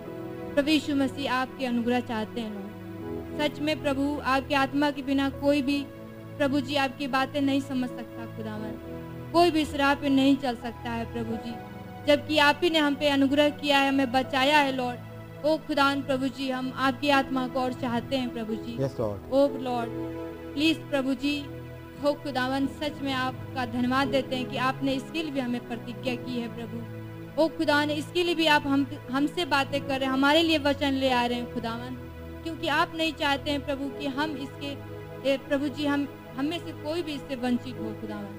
सच में प्रभु हम धन्यवाद देते हैं लॉर्ड। ओ प्रभु जबकि आपने ही हमारे लिए नया मार्ग रखा है प्रभु, आप ही ने प्रभु यीशु मसीह जी ये जीवित मार्ग हमारे लिए रखा है खुदावन। प्रभु हम सच में धन्यवाद देते हैं लॉर्ड और हम इसी में बने रहना चाहते हैं खुदावन। ओ प्रभु यीशु मसीह जी आप हमारी सहायता करें लॉर्ड, आप ही ने हमारे आंखों को खोला है।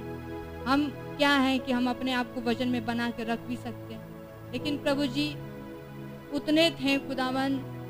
ओ प्रभु जी वो तीन सौ थे जो आपके चुनाव में थे प्रभु, जिन्होंने उस मिनिस्ट्री पर विश्वास किया, जिन्होंने गिदोन को नहीं परंतु गिदोन के अंदर आपको देखा खुदा। oh Lord. प्रभु जी जबकि हम आज आपके अनुग्रह को पाते हैं प्रभु कि लॉर्ड ये हम नहीं है जो वचन में अपने आप को बना के रख सकते, लेकिन आप ही ने हमारे आंखों को खोला प्रभु जी। आप ही ने प्रभु यीशु मसीह जी हमारे अंदर अपनी समझ को डाला खुदावन कि जब आप प्रभु जी खुदावन किसी बेल के पीछे छिपते हैं प्रभु हम देखने पाए खुदावन कि प्रभु ये कोई इंसान हमसे बातें नहीं कर रहा है, ये आप हैं प्रभु यीशु मसीह जी। हम आपका बड़ा धन्यवाद देते हैं लॉर्ड। ओ प्रभु यीशु मसीह जबकि आप ही ने आज सुबह हमसे बातें की हैं लॉर्ड। ओ प्रभु यीशु मसीह जी हमारी प्रार्थना है कि प्लीज हमारी सहायता करें कि उन तीन सौ की तरह खुदावन हम वचन के साथ बने रहे। उन्होंने कभी शक नहीं किया कि खुदावन जब गिदोन ने कहा है कि ये गिदोन की तलवार है, वो तो वही बोल रहे थे जो उनसे बोलने के लिए कहा गया था। प्रभु आज हम हमारी भी मदद करें कि जब आप इस मिनिस्ट्री में से, जब आप इस पर्दे के पीछे से बोलते हैं प्रभु, तो जो कुछ आप कहते हैं हम वही कर सके खुदावन। वो प्रभु आपकी उस मर्जी को पूरा कर सके जो आपने इस इस युग में हमारे लिए रखा है। वो प्रभु आपका नाम मुबारक हो। प्रभु आप यहाँ पे हैं लॉर्ड, भैया को बहुत आशीष दें, उन्हें ब्लेस करे खुदावन कि आप उनमें से हो कि हमसे आज बातें करना गवारा समझा प्रभु। हम सच में धन्यवाद देते हैं, उन्हें अच्छी हेल्थ दें प्रभु, हम सब को उन्नति के लिए इस्तेमाल करें और प्रभु जी हमारी भी मदद करें ताकि वचन हमारे सोल में उतर सके। ओ खुदावन शाम के लिए हमारे हृदय को तैयार करें खुदावन, हमारे अपने विचारों को दूर करें प्रभु, ताकि आपका विचार हमारे अंदर पाया जाए प्रभु जी। ओ खुदावन आपका नाम मुबारक हो। बड़ा धन्यवाद के साथ इस बिनती और धन्यवाद की भेंट अपने उद्धारकर्ता स्वामी यीशु मसीह के नाम से मांगते हैं। आमीन। आमीन। हमारे पिता आप जो आसमान में हैं, आपका नाम पाक माना जाए, आपकी बादशाही आए, आपकी मर्जी जैसे आसमान में पूरी होती है ज़मीन पर भी हो। हमारी रोज़ की रोटी आज हमें बख्श दें, इस प्रकार से हम अपने किसी वालों को माफ़ करते हैं, हमारे किसी को भी माफ़ करें, हमें आजमाइश ना पड़ने दें बल्कि बुराई से बचाएं, क्योंकि बादशाहत कुदरत और जलाल हमेशा आपकी है। Ah